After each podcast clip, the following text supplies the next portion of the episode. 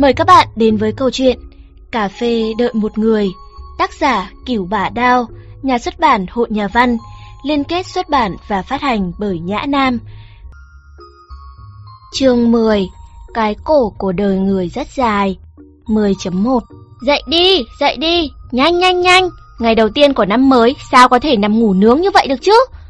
Giọng nói lảnh lót của Bách Dài vang vang trong phòng ký túc Đập đập vào đáy giường tầng tôi đang nằm Tôi thò đầu xuống nhìn, dụ dụi cặp mắt nhập nhèm. Tư Huỳnh, hai người còn lại đi đâu mất rồi? Mới sáng sớm thì có chỗ nào mà đi chứ? Bách Giai thả mình xuống ghế của tôi, cười khúc kha khúc khích. Tối qua cả hai đều không về mà. Niệm Thành 89 phần say gục ở ti ba rồi. Tư Đình thì tớ không biết. Tôi ngáp một cái, nhìn đồng hồ, giờ mới có 8 giờ rưỡi sáng. Thế còn cậu, Tối qua có may mắn đợi được viên kim cương bảo bối kia không? Bách dài cười hi hi. Tôi chỉ cười, không nói, coi như đã thừa nhận. Đúng là điểm tốt trong năm mới đó nha. Bách dài vỗ tay, cười nói. Đêm qua tớ cũng rất may mắn, đoán xem tại sao đến tận sáng tớ mới về. Còn phải đoán nữa à?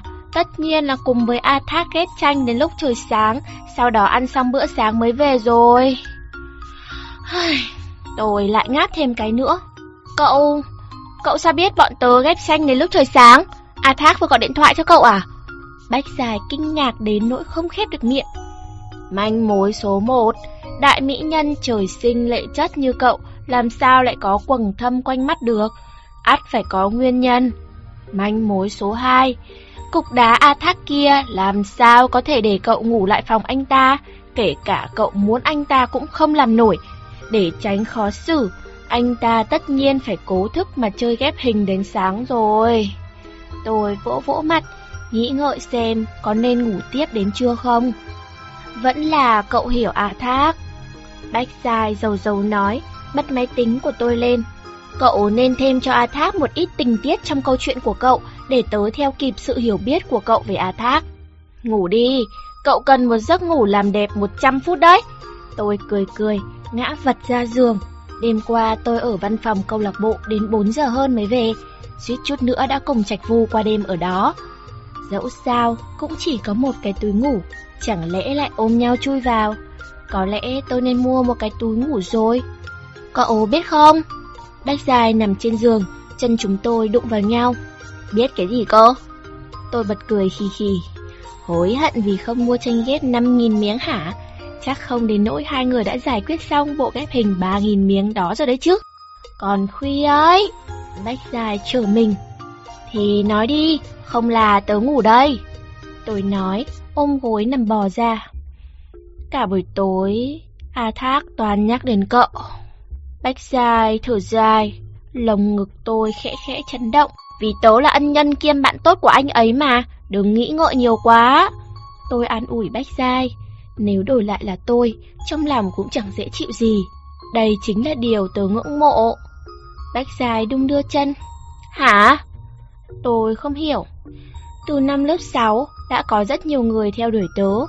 Bọn con trai trong lớp đứa nào cũng coi tớ như nàng công chúa nhỏ. Có anh học lớp 9, thậm chí còn nhờ vả người khác chuyển đến mấy bức thư tình. Kín đáo một chút thì nói là muốn làm quen với tớ. Rõ ràng hơn thì bảo muốn qua lại với tớ. Bách Giai nói, tớ thì lại ngưỡng mộ điều này của cậu đấy. Tôi thở dài. Sau đấy lên cấp 3 học trường nữ, trung học nữ Đài Bắc số 1, vốn tưởng rằng tình trạng này sẽ chấm dứt, nhưng những lúc tớ lên xe buýt lại có học sinh cấp 3 trường khác với sinh viên đại học ngồi đằng sau đưa số điện thoại hoặc len lén nhét thư vào cặp. Có người thậm chí còn không biết hỏi đâu được số điện thoại di động của tớ, gửi tin nhắn nói muốn tìm hiểu thêm về tớ. Thật chẳng hiểu nổi đám con trai ấy rốt cuộc đang nghĩ cái gì nữa. Trông tớ có vẻ thiếu thốn bạn bè lắm sao mà cần bọn họ phải giúp. Lại càng không cần nhắc đến những chuyện xảy ra sau khi vào đại học, cậu trông thấy cả rồi đấy. Giọng điệu bách sai chẳng vui vẻ gì, hoàn toàn không có chút ý vị khoe khoang nào. Tôi không tiếp lời, vì tôi là người rất giỏi nghe kể chuyện. Bách Dài nói, những người con trai tiếp cận cậu ấy, hoặc ít hoặc nhiều đều có chút mến mộ, Tuy rằng đây không phải điều xấu xa gì, nhưng đều không phải là tình bạn đơn thuần, càng khỏi phải nói đến những anh chàng chủ động đưa thư tình hay mời mọc hẹn hò kia.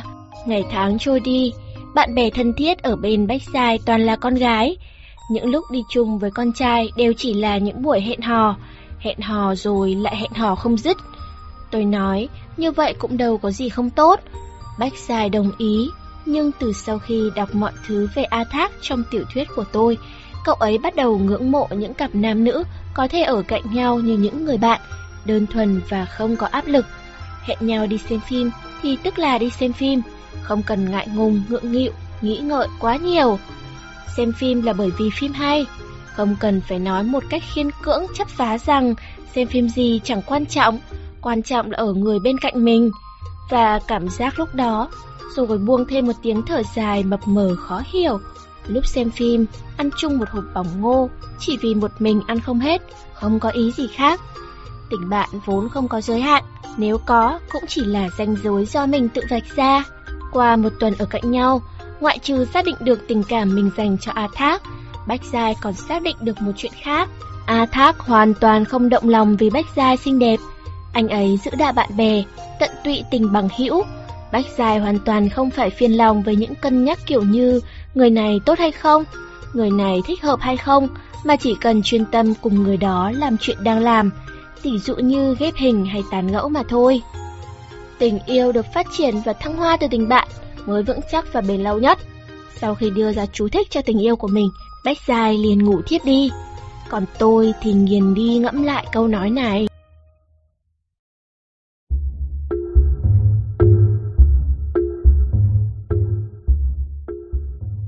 Mười chấm hai Một tháng sau đó là chuỗi dài các kỳ thi vào viện nghiên cứu. Cũng gần đến kiểm tra cuối kỳ, rất nhiều người và nhiều việc đều bắt đầu trở nên bận rộn. Trạch Vu hiếm khi đến quán cà phê, anh ấy tập trung toàn bộ tinh thần vào việc quyết phân thắng bại trong kỳ thi vào viện nghiên cứu. Nếu không ôm quyển sách trong phòng đọc 24 trên 24 ở tầng hầm thư viện, thì thâu đêm đọc giáo trình lớp phụ đạo trong văn phòng câu lạc bộ. Hầu như tối nào tôi cũng kiếm chút chuyện để lượn lờ quanh cái ổ đó, hoặc là ở cùng anh đến tận khuya. Đúng như dự kiến, thời gian tôi và A Thác đi cùng nhau bị cắt giảm rất nhiều. Nhưng nó cho cùng, ngoài dịp giao thừa mang ý nghĩa riêng, tôi không thể từ bỏ vô số cơ hội cùng A Thác trải qua những sự việc thú vị được. Chủ nhật hàng tuần, tôi vẫn hẹn A Thác đến tiệm giặt là ăn bữa tối vui vẻ, vừa rẻ vừa dịnh soạn, chém gió với thiết đầu và mấy khách ăn cùng. Lúc nào hết hứng viết tiểu thuyết, cũng vẫn gọi điện rủ A Thác đến nhà anh Bạo xem phim. Thậm chí còn giúp hai người A Thác bách dài ghép hình hai lần sau khi được sự đồng ý của cô bạn cùng phòng. Mặc dù lúc đến nhà, A Thác phát hiện ra cả rốt rất thân thiết với Bách Giai, trong lòng tôi cũng có chút ngấm ngầm ghen tị. Khoảng thời gian này, còn có một khúc nhạc đệm xen vào, chính là Tư Đình có bạn trai. Chẳng những thế, lại còn là du học sinh người Indonesia nữa. Sự khác biệt và hài hòa giữa văn hóa của dân bản địa Đài Loan cùng phong tục tập quán Indonesia trở thành chủ đề thú vị mà đám bạn cùng phòng chúng tôi nghe hoài cũng không hết. Đêm giao thừa, Tư Đình không về phòng ký túc, chính là vì đám người trong câu lạc bộ leo núi cậu ấy tham gia, hứng chí, phóng xe lên đại sơn bối ngắm đom đóm. Tuy rằng không đúng mùa thì con gì cũng chẳng ngắm được, nhưng nghe nói Tư Đình đã trông thấy ma nữ áo đỏ trên núi, coi như không uổng chuyến đi ấy. Còn Bách Giai thì lại rơi vào vướng mắc. Tư Huỳnh, theo cậu thì tại sao A Thác không dẫn tớ đến tiệm giặt là ăn cơm? Cũng không đưa tớ đến nhà anh xã hội đen xem phim, cả không đưa tớ đi xem anh chàng thi lại kia biểu diễn ảo thuật. Bách Giai đến quán cà phê, nằm bò ra quầy ba. Có lẽ không phải A Thác không dẫn cậu đi, mà là chưa dẫn cậu đi đấy thôi. Tôi đưa cho Bách một cốc cà phê Ireland. Thế bao giờ thì anh ấy dẫn tôi đi? Mặc dù ở bên cạnh anh ấy không hề nhàm chán và vô vị, nhưng cậu đi rồi mà tớ chưa đi, anh ấy thật là thiên vị. Bách dài lầu bầu, bộ dạng đáng yêu ấy làm Albert chết mê chết mệt. Quá nửa là vì bức hình ghép đồ sộ 3.000 miếng keo của cậu rồi. Trước khi ghép xong, anh ấy không dám hẹn cậu đi làm việc gì khác. Tôi cười cười, chuyện này cũng không phải là không có khả năng. Ừm, cũng phải. Bách dài uống một ngụm cà phê, nét mặt lộ vẻ tán thưởng. Có cần tớ hỏi hộ cậu không? Hay là nhắc nhở anh ấy? Tôi hỏi. Chớ có làm vậy. Bách dài lắc đầu. Cậu ấy thích mọi chuyện tự nhiên. Đây mới là điều cậu ấy vẫn luôn chờ mong. Ống kính cắt cảnh về lại quán cà phê đợi một người. Bách dài ăn bánh quy, lên lén chỉ vào chiếc bàn tròn nhỏ sau lưng cậu ấy, dùng ánh mắt hỏi tôi thế là thế nào. Bên bàn tròn nhỏ, bà chủ cùng người đàn ông trung niên chán trường đã nghiện chịu khổ chịu sở, đang ngây người ra nhìn nhau. Giữa hai người để một quả dừa rỗng, bên trong quả dừa dập dành một thứ thức uống nghe nói được gọi là cà phê, cảnh tượng kỳ dị vô cùng. Người đàn ông trung niên ấy đã kiên cường ngồi ở cái bàn nhỏ kia được một tháng. Ngày ngày đều đến, ngày ngày đều gọi cà phê bà chủ đặc chế, nhưng lại chẳng hề có ý muốn cơ cầm bà chủ, vì ông ta tiếc chữ như tiếc vàng, hình như chỉ đến để chịu khổ vậy. Hơn một tháng rồi, ông này nếu không phải vị giác bị tê liệt thì chắc là định tham gia trò tự ngược đãi bản thân trên chương trình TV Champion. Đến đây để rèn luyện lần cuối cùng, dù gì thì gì, tóm lại đều bất bình thường. Tôi nói bằng giọng chắc chắn mười mươi. Cậu cảm thấy người đàn ông mặt mũi nhàu nhị kia liệu có phải chân mệnh thiên tử của bà chủ không? Bách gia chính là độc giả trung thành của tôi. Nghiệt duyên. Albert đi sau qua lưng tôi, lạnh lùng buông lại một câu. Albert, cho anh cà phê ba món tươi xào nóng đi. Vừa gọi lung tung gọi ầm lên từ chỗ ngồi. Cũng là nghiệt duyên. Tôi cười nói.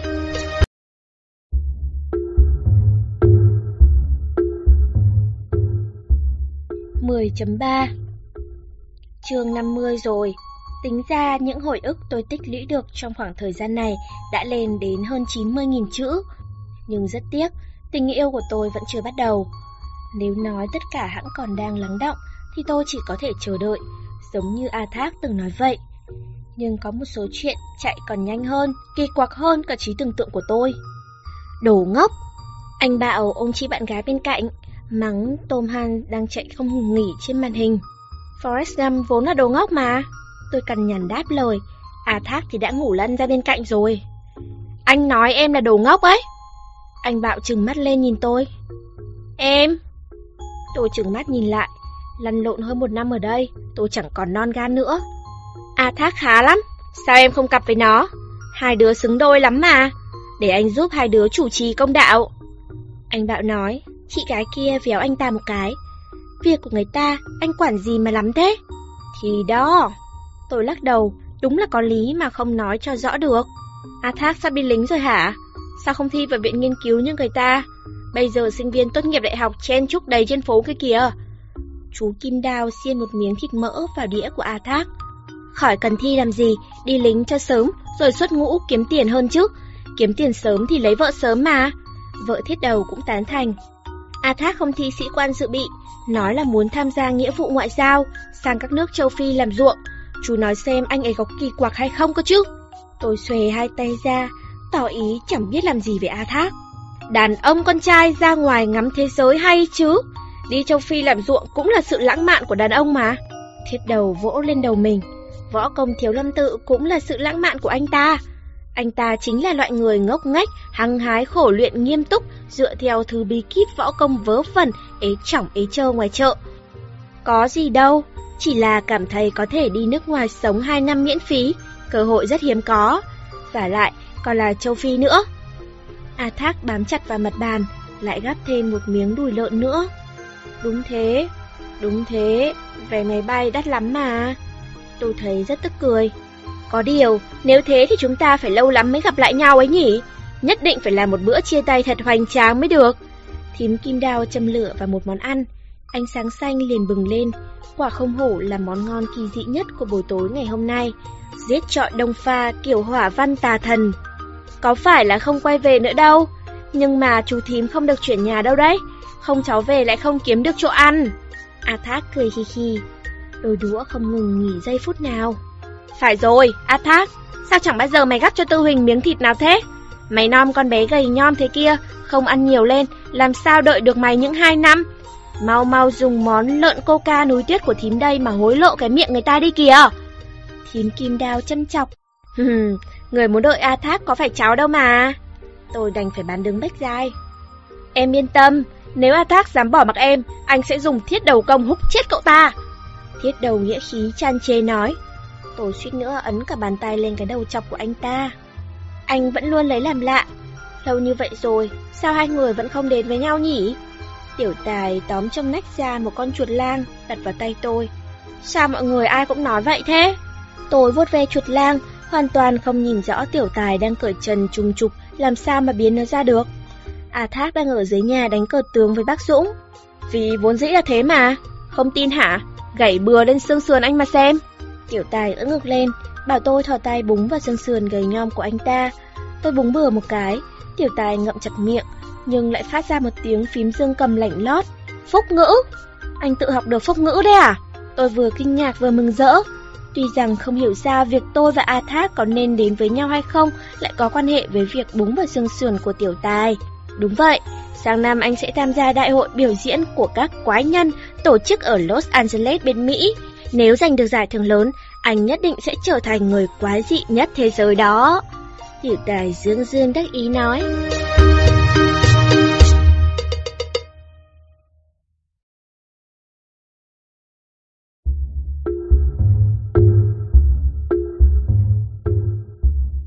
Mười chấm bốn những lời trên đây đều chẳng tính là gì, bởi vì bọn họ đều là bạn tốt của A Thác.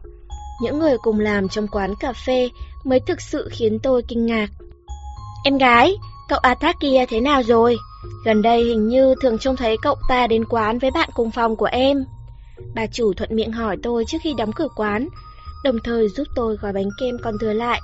Chị biết hôm nay tôi sẽ về nhà, nên bảo cầm về cho ông bố mãi mãi không bao giờ giảm béo của tôi ăn. Thế là thế nào? Chẳng lẽ bà chủ cũng muốn hỏi em sao không thành đôi với A Tôi cười khổ, quen Trạch Vu lâu rồi nên cũng bị ảnh hưởng. Chị chỉ nghĩ rằng một năm rưỡi trước em không chỉ cứu một con chó chết chủ mà còn tiện tay bốc được một quân bài ngon đó. Bà chủ cười cười, dạo gần đây chị bắt đầu mê món mặt trược. Đâu có phức tạp như vậy, em và A Thác chỉ thuần túy là bạn bè tốt thôi, kiểu bạn bè dạy em chơi bắn pháo thăng thiên bằng tay ấy. Tôi xách túi lên, đi ra phía cửa với vẫy tay. Chị mà trẻ hơn 10 tuổi, đảm bảo chị sẽ tranh giành A Thác với cô đấy. Bà chủ với vẫy tay, đóng cửa quán lại. So với những kỳ thi thử liên tiếp của năm lớp 12, kỳ thi cuối học kỳ đầu tiên sau khi lên đại học, tuy rằng không khó khăn mấy, nhưng vẫn có một chút áp lực khó tả. Tôi cũng nếm trải cảm giác bấp bênh sau khi lần đầu tiên trong đời nộp báo cáo để lấy điểm. Bốn người trong phòng ký túc của tôi, trừ Niệm Thành, lúc nào cũng thâm thả ung dung, còn đâu đều bận rộn thi cử và nộp báo cáo. Cùng hoạt động cuối kỳ ở câu lạc bộ trước Tết, câu lạc bộ leo núi của Tư Đình phải đi bắc phố cắm trại một tuần, câu lạc bộ hùng biện của tôi và câu lạc bộ tư duy biện luận của Đại học Thanh Hoa kết hợp tổ chức đợt tập huấn mùa đông. Niệm Thành muốn cùng bạn gái đi Hàn Quốc nghỉ đông, tiền làm thêm ở quán cà phê, vừa khéo đỡ đần được kha khá chi phí du lịch. Còn Bách Giai thì đã nắm được tay A Thác vào ngày cuối cùng của đợt thi học kỳ. Lúc đi dạo phố quanh hồ Thanh Thảo, A Thác nói với tớ chuyện anh ấy sắp đi lính. Nghĩ đến chuyện anh ấy phải đi nước ngoài 2 năm, tớ thương cảm không kiềm chế được, bèn nắm tay anh ấy. Bàn tay anh ấy rất to, rất thô ráp, còn run lên vì căng thẳng nữa. Bách Giai ngẩn người ra nhìn tay mình. Tiếc là bọn tớ chỉ còn có nửa năm ở bên nhau. Tôi nhìn cậu ấy, sự hụt hẫng còn nhiều hơn là niềm vui được nắm tay. Người con trai mà cậu ấy khó khăn lắm mới thật lòng yêu mến, lại sắp sửa lìa xa cậu ấy, cách những mấy đại dương. Tình yêu luôn đầy những thử thách. Đáng tiếc, đại đa số mọi người đều thích đắm chìm trong biển tình, tất thảy đều cho rằng thử thách là thừa thãi và tàn nhẫn nữa. Thật mong trước khi A Thác lên đường, có thể cho tớ một lời hứa hẹn, tớ sẽ vui lòng ôm nỗi cô đơn đợi chờ. Bách ra nhìn màn hình máy tính của tôi, đang ở đoạn A Thác lần đầu tiên dẫn tôi đi xem tiểu tài biểu diễn. Cậu ấy đã đọc mấy chục lần mà vẫn không chán. Kỳ thi cuối kỳ có đáng ghét thế nào đi chăng nữa, rồi cũng đến ngày kết thúc. Sau khi tham gia đợt huấn luyện 3 ngày của câu lạc bộ Hùng Biện, tôi tạm thời dọn về nhà nghỉ đông, lại phải chen chúc một phòng với ông anh trai. Bách Dài cũng thu dọn hành lý đơn giản quay về thành phố Đài Bắc với nhịp sống rộn ràng. Trước lúc lên đường, vẫn còn canh cánh, không quên bộ tranh mới ghép được một nửa, cùng hơi ấm bàn tay A Thác. Từ đình kết thúc đợt dã ngoại với câu lạc bộ, liền vui vẻ quay về thành phố Liên Hoa xa cách đã lâu, còn dẫn theo cả anh bạn trai du học sinh, không phải về Indonesia cùng hồi hương ăn Tết. Chắc hẳn sẽ lại xảy ra rất nhiều chuyện mới mẻ. Niệm Thành thì tạm biệt công việc ở quán cà phê, cùng bạn gái bay sang Hàn Quốc đang có tuyết rơi. Trước khi đi còn vay tôi thêm 10.000 đồng phòng khi cần kíp. Còn Trạch Vu, anh chỉ được xếp vào hàng dự bị trên bảng danh sách của Đại học Đài Bắc, nên đã khiêng một thùng mì gói vào để trong tủ văn phòng câu lạc bộ. Suốt kỳ nghỉ đông, hàng sáng nếu không cùng A Thác, A Châu đi bơi sớm ở hồ bơi Đại học Thanh Hoa, tôi lại dẫn cả rốt chạy tập thể dục trên con đường vòng quanh Đại học Giao thông. Buổi chiều, nếu bà chủ không lười nhác đóng cửa, tôi sẽ cùng Albert đến quán làm việc. Muộn thêm một chút nữa thì đến sân vận động cạnh chợ hoa xem A Thác và các thành viên trong câu lạc bộ Patin chơi khúc côn cầu, hoặc đến văn phòng câu lạc bộ đọc tiểu thuyết, học bài với Trạch Vu.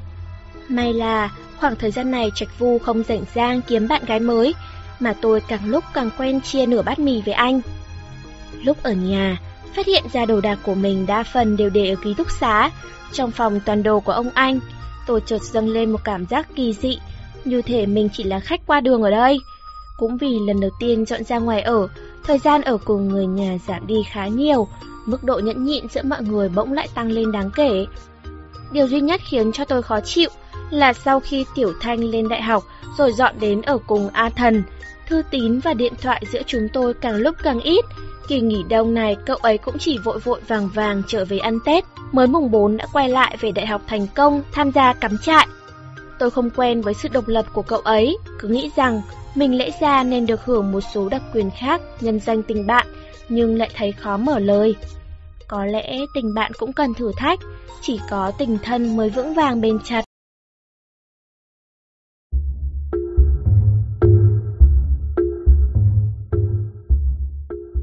10.5 Con gái, sao lên đại học nửa năm rồi mà không có cậu bạn trai nào thế? Có phải làm thêm bận quá không? Bố suốt ngày nhắc nhở tôi kiểu ấy, một ngày gặp nhau bao nhiêu lần thì nhắc nhở bấy nhiêu lần. Chuyện này với chuyện kia chẳng liên quan gì đến nhau cả. Trăm lần như một tôi đều trả lời như thế. Đại học giao thông nhiều con trai lắm cơ mà. Chẳng lẽ mù hết rồi à? Để đấy bố gọi điện cho hiệu trưởng của con. Bố bật tivi lên, nhanh chóng chuyển sang kênh chính trị.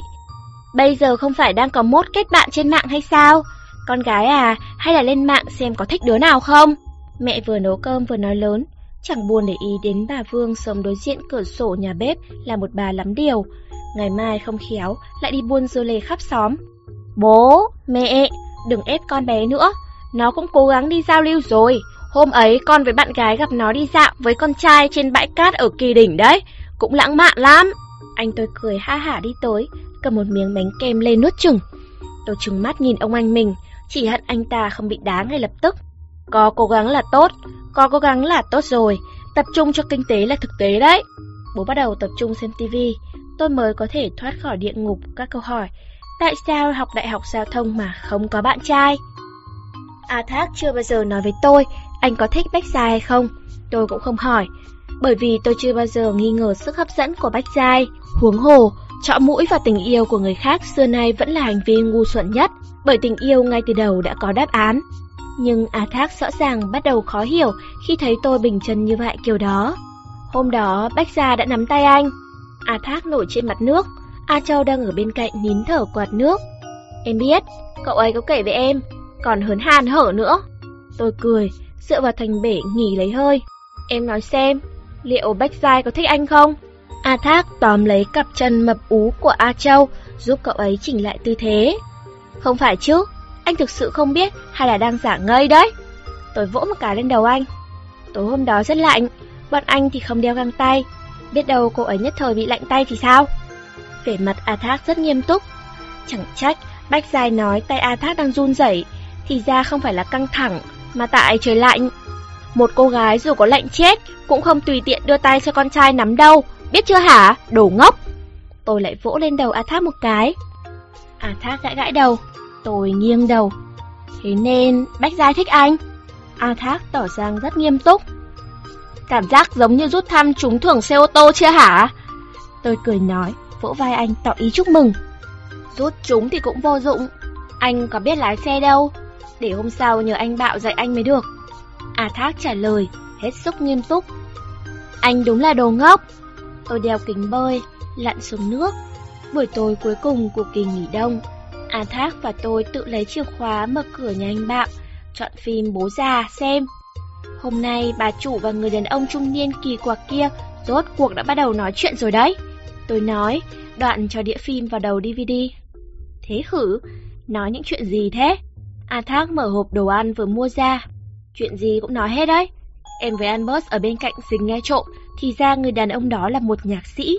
Vợ chưa cưới của ông ta bị tai nạn ô tô qua đời, khiến ông ta chịu cú sốc nặng nề, vì vậy thường hay thần hồn ngơ ngẩn, làm chuyện gì cũng chẳng để tâm. Cuộc sống rối tung rối mù lên, chẳng khác nào một cái xác biết đi. Bộ dạng trông còn thê thảm hơn anh hồi mới quen em gấp trăm lần. Cho đến một hôm, ông ta vô tình bước vào quán bọn em, lại vô tình uống vài món cà phê bà chủ đặc chế khó uống muốn chết. Bấy giờ ông ta mới thức tỉnh. Tôi nói, gắp một miếng đậu phụ bách diệp ưa thích. Ồ, vậy là để cho tinh thần tỉnh táo lại, người đàn ông đó ngày ngày đều đến quán bọn em à? À thác bật cười thành tiếng. Đúng thế, ông ta nói một ngày 24 tiếng, chỉ có thời gian ở trong quán bọn em là ông ta tỉnh táo thôi. Vì vậy mới thường xuyên đến.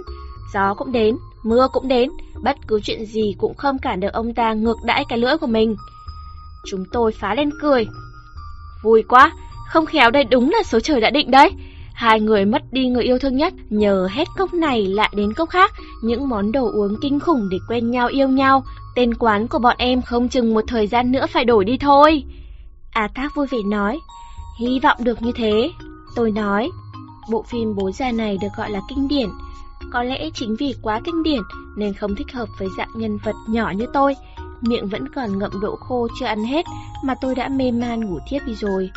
Đến khi cái gối trên đầu giật thót một cách cứng nhắc, tôi mới lơ mơ mở mắt ra. Thì ra, tôi ngủ gục trên bụng A Thác, còn anh thì vừa hắt xì hơi một cái. Xin lỗi, tôi cựa quậy định ngồi lên. Không, không có gì, vừa khéo anh bị lạnh bụng. A Thác gãi gãi đầu. Tôi gật đầu, tiếp tục nằm vật ra đó. Nhưng khi biết mình nằm trên bụng A Thác, tôi lại không sao ngủ được nữa. Không ngủ được, nhưng bụng A Thác vẫn rất dễ chịu.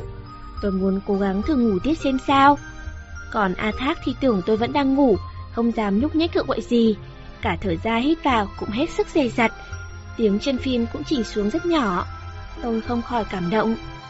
Bách dài ở bên người tốt như A Thác, nhất định sẽ rất hạnh phúc. Đột nhiên chuông điện thoại reo vang.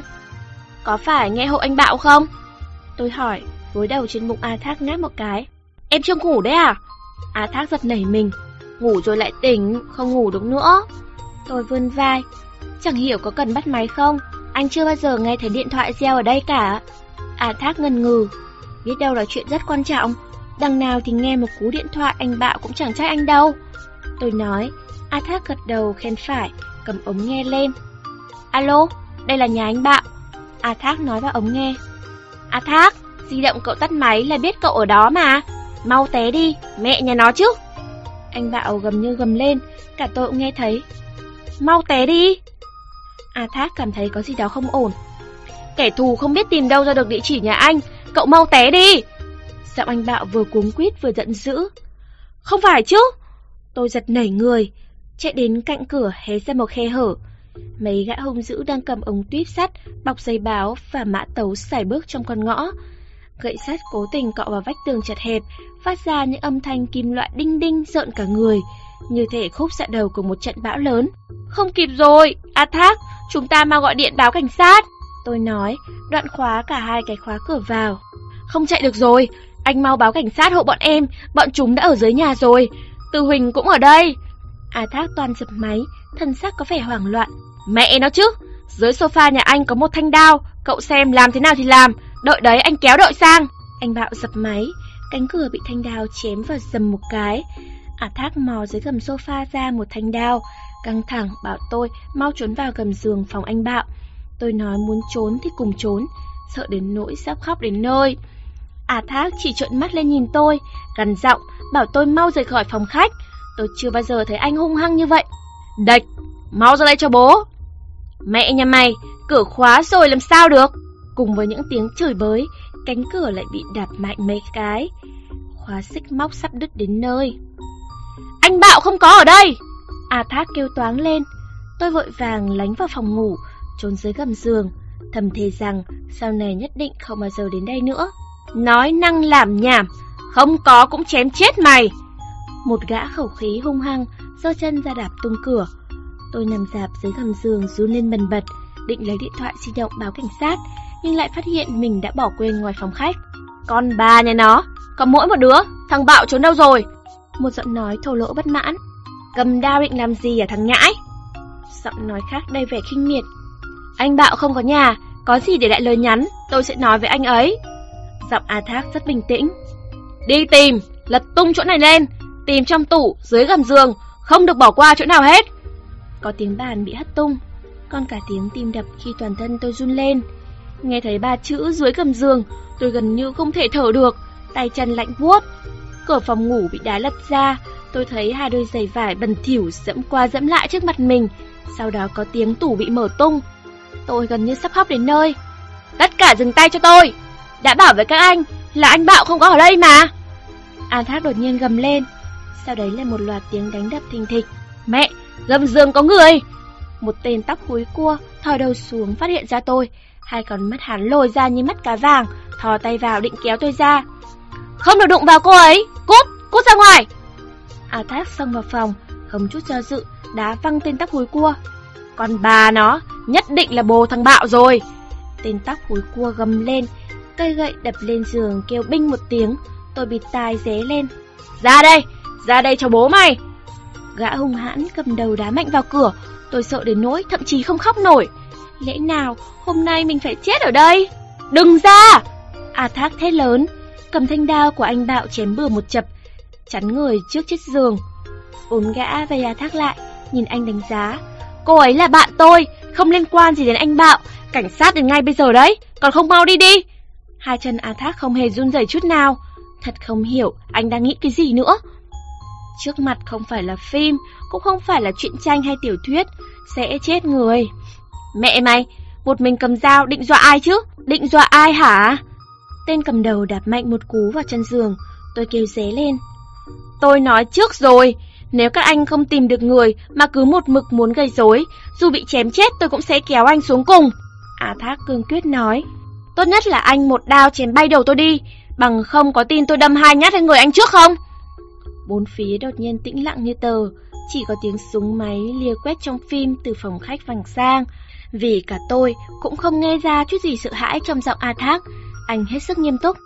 Anh Bạo đang dẫn người đến đây rồi, muốn bỏ đi thì tôi chuyển lời thay anh, không thì anh chém chết tôi ngay tại đây đi.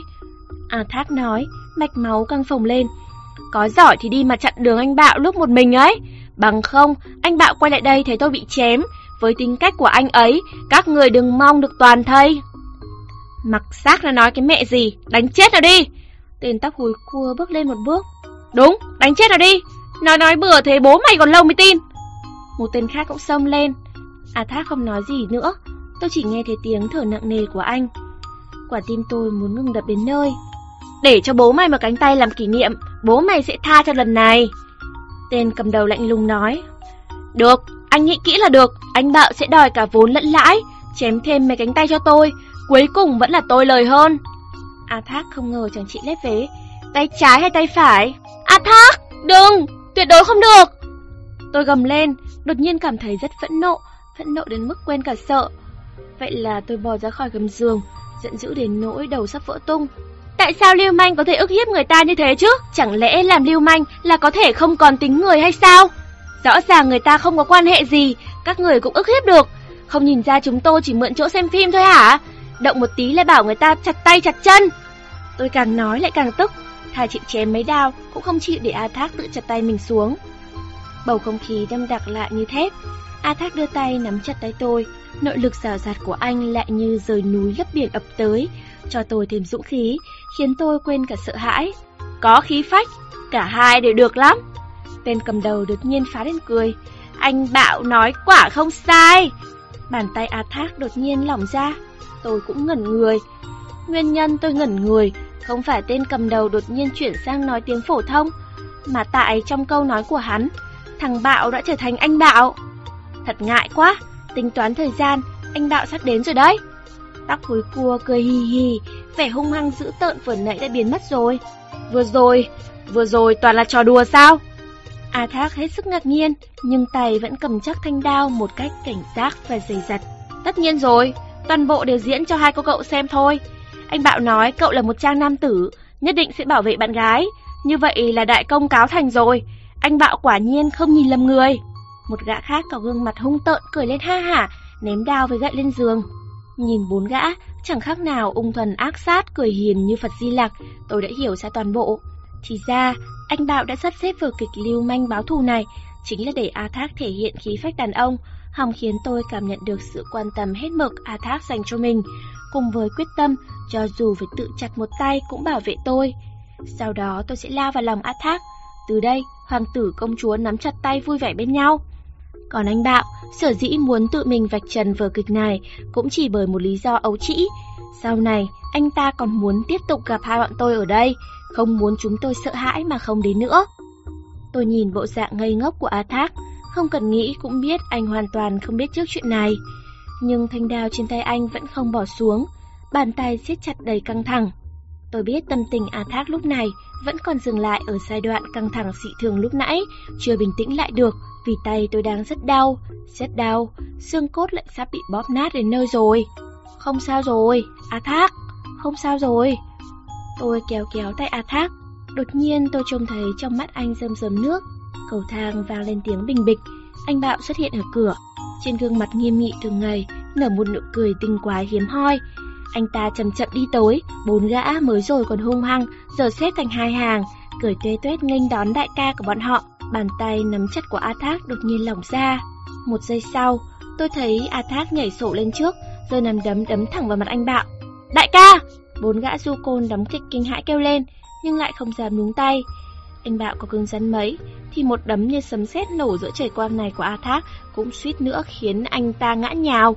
Một tay kịp thời chống vào tường mới không đổ xuống. Tôi lúng túng nhìn A Thác. Những cảm xúc phẫn nộ, sợ hãi, không tha thứ, toàn bộ đều viết rõ trên gương mặt anh và cả trên cú đấm như dã thú vừa nãy nữa. Anh Bạo chảy máu mũi, đứng thẳng người dậy. Anh ta chú ý đến cánh tay phải gân xanh nổi vòng quanh, đang cầm chặt thanh đà của A Thác. Xin lỗi. Anh Bạo lạnh lùng nói, đưa tay lên sờ cái mũi suýt chút nữa thì vẹo. Bốn tên thủ hạ biết điều, lủi thủi xếp hàng một đi ra khỏi căn phòng ngổn ngang, đồ đạc bị đá đổ, xuống dưới nhà. A Thác nhìn tôi, tôi xua tay bảo không có gì. Tôi biết anh Bạo chỉ có ý tốt, không sao, không sao cả. Thực sự là không sao đâu mà, lại còn vui nữa ấy chứ. Tôi cười an ủi A Thác, bây giờ anh mới thở hắt ra một hơi dài. Sau đó chúng tôi ngồi trên ghế sofa, anh Bạo và tôi phải dốc hết sức lực. Hơn chục phút sau mới tách được mấy ngón tay A Thác, rút thanh đao ra. Có thể thấy, lúc xảy ra sự việc, sự bình tĩnh của A Thác và phản ứng của cơ thể anh hoàn toàn trái ngược. Anh đã chuẩn bị sẵn sàng để giết người. Không hiểu sao tôi lại có cảm giác áy náy. Tối hôm đó, A Thác và anh Bạo đều không nói một lời. Khán giả quan trọng nhất của toàn bộ vở kịch này, tức tôi, lúc thì bận rộn lấy đá cục trong tủ lạnh ra giúp anh Bạo trường mũi, lúc lại xoa bóp cho bàn tay phải gần như bị chuột rút của A Thác. Rồi còn phải phụ trách kể mấy câu chuyện cười trên mạng cho dịu bớt bầu không khí căng thẳng nữa. Khó khăn lắm bộ phim bố già nặng nề, dài thuyền tuột trên màn hình mới chấm dứt. Tôi cùng A Thác lái chiếc SB của tôi rời khỏi nhà anh Bạo. Về sau, khi A Thác đến tận Gambia ở châu Phi xa xôi, thỉnh thoảng tôi vẫn nghĩ đến vụ việc kinh ngôn vặt vía tối hôm đó. Cảnh tượng kiếm bạt cung dương, hầm hè dọa dẫm lúc ấy tôi đã không còn nhớ nữa. Thế nhưng, ánh mắt tôi từ bấy đến giờ vẫn không thể rời khỏi khoảnh khắc bàn tay à Thác run run.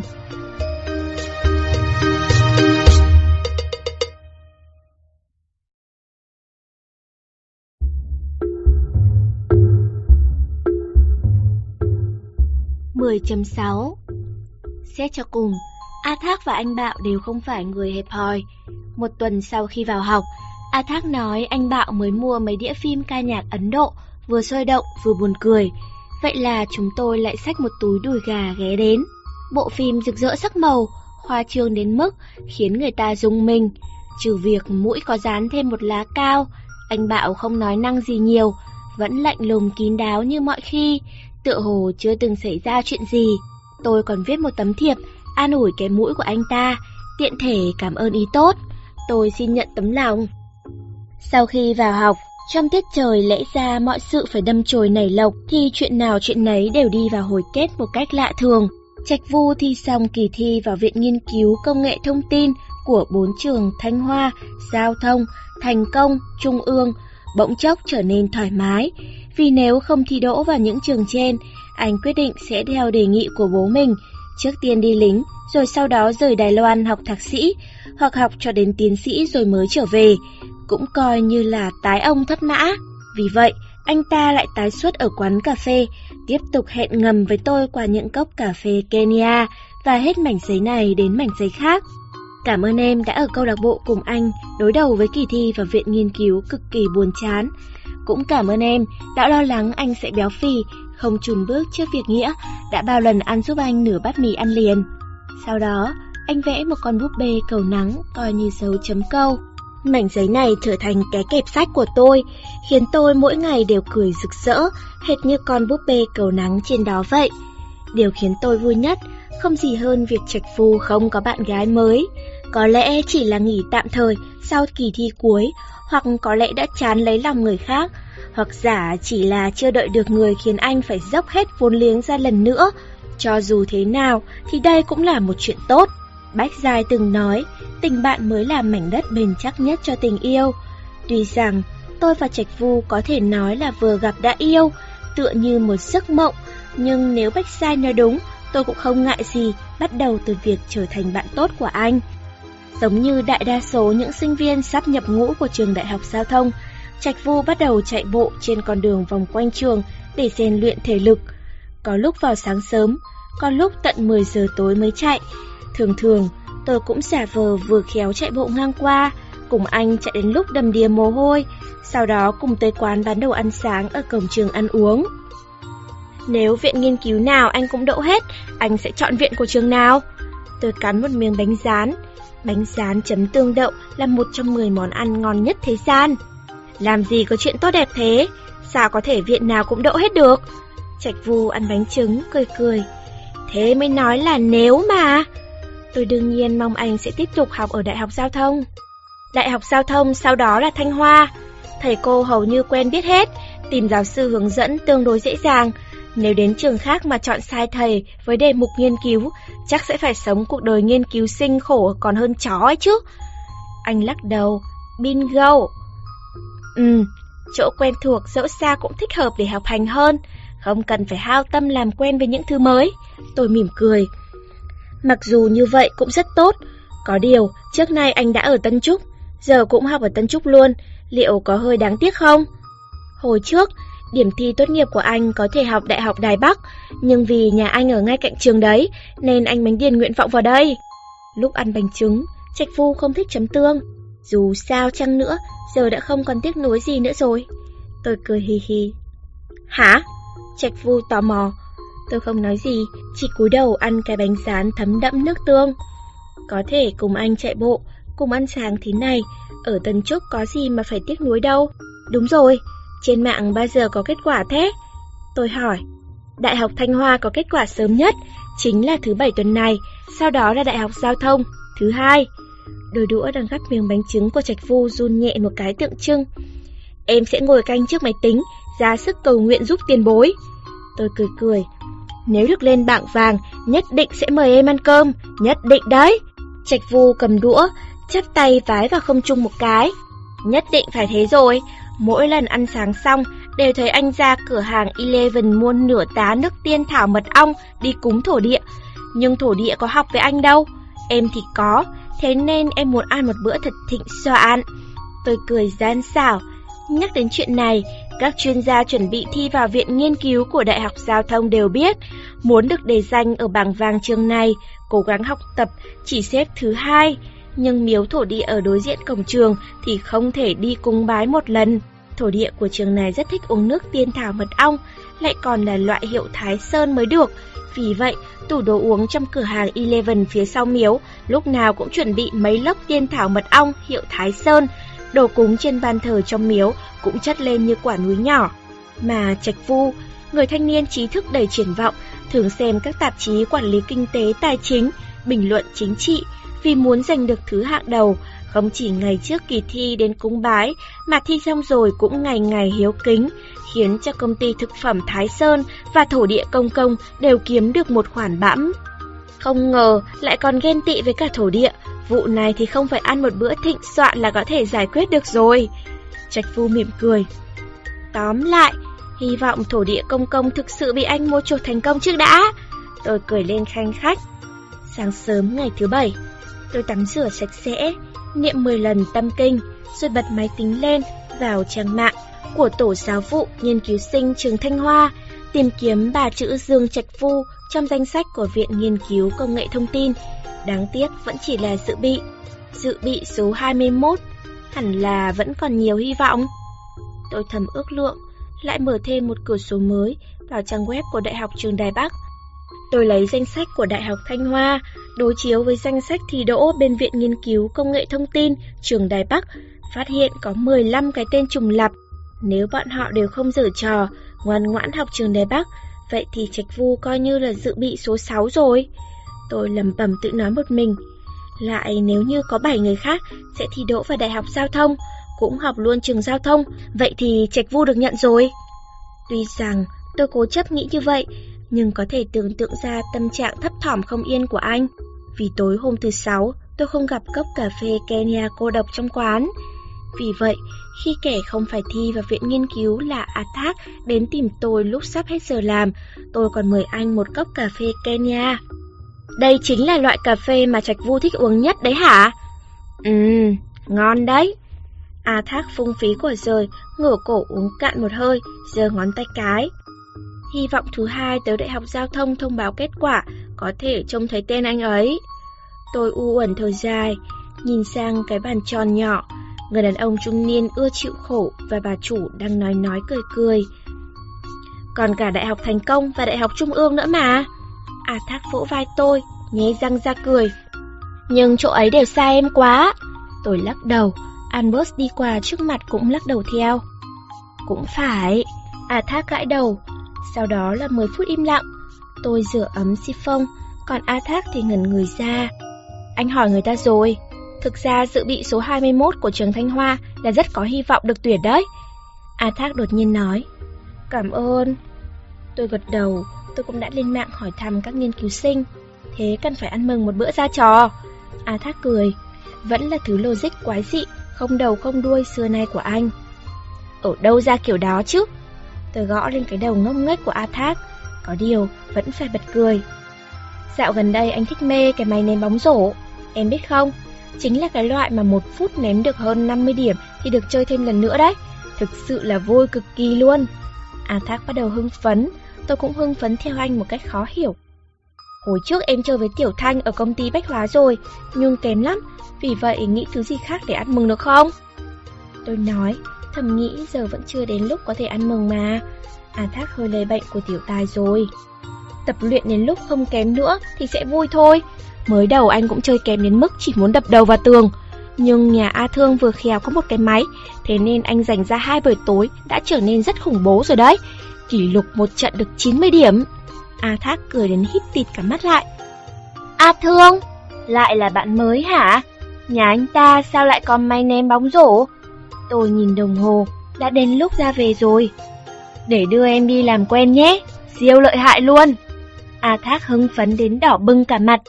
10 phút sau, tôi phóng con SB mạnh mẽ, đèo A Thác lao vào một cuộc phiêu lưu tình bạn mới.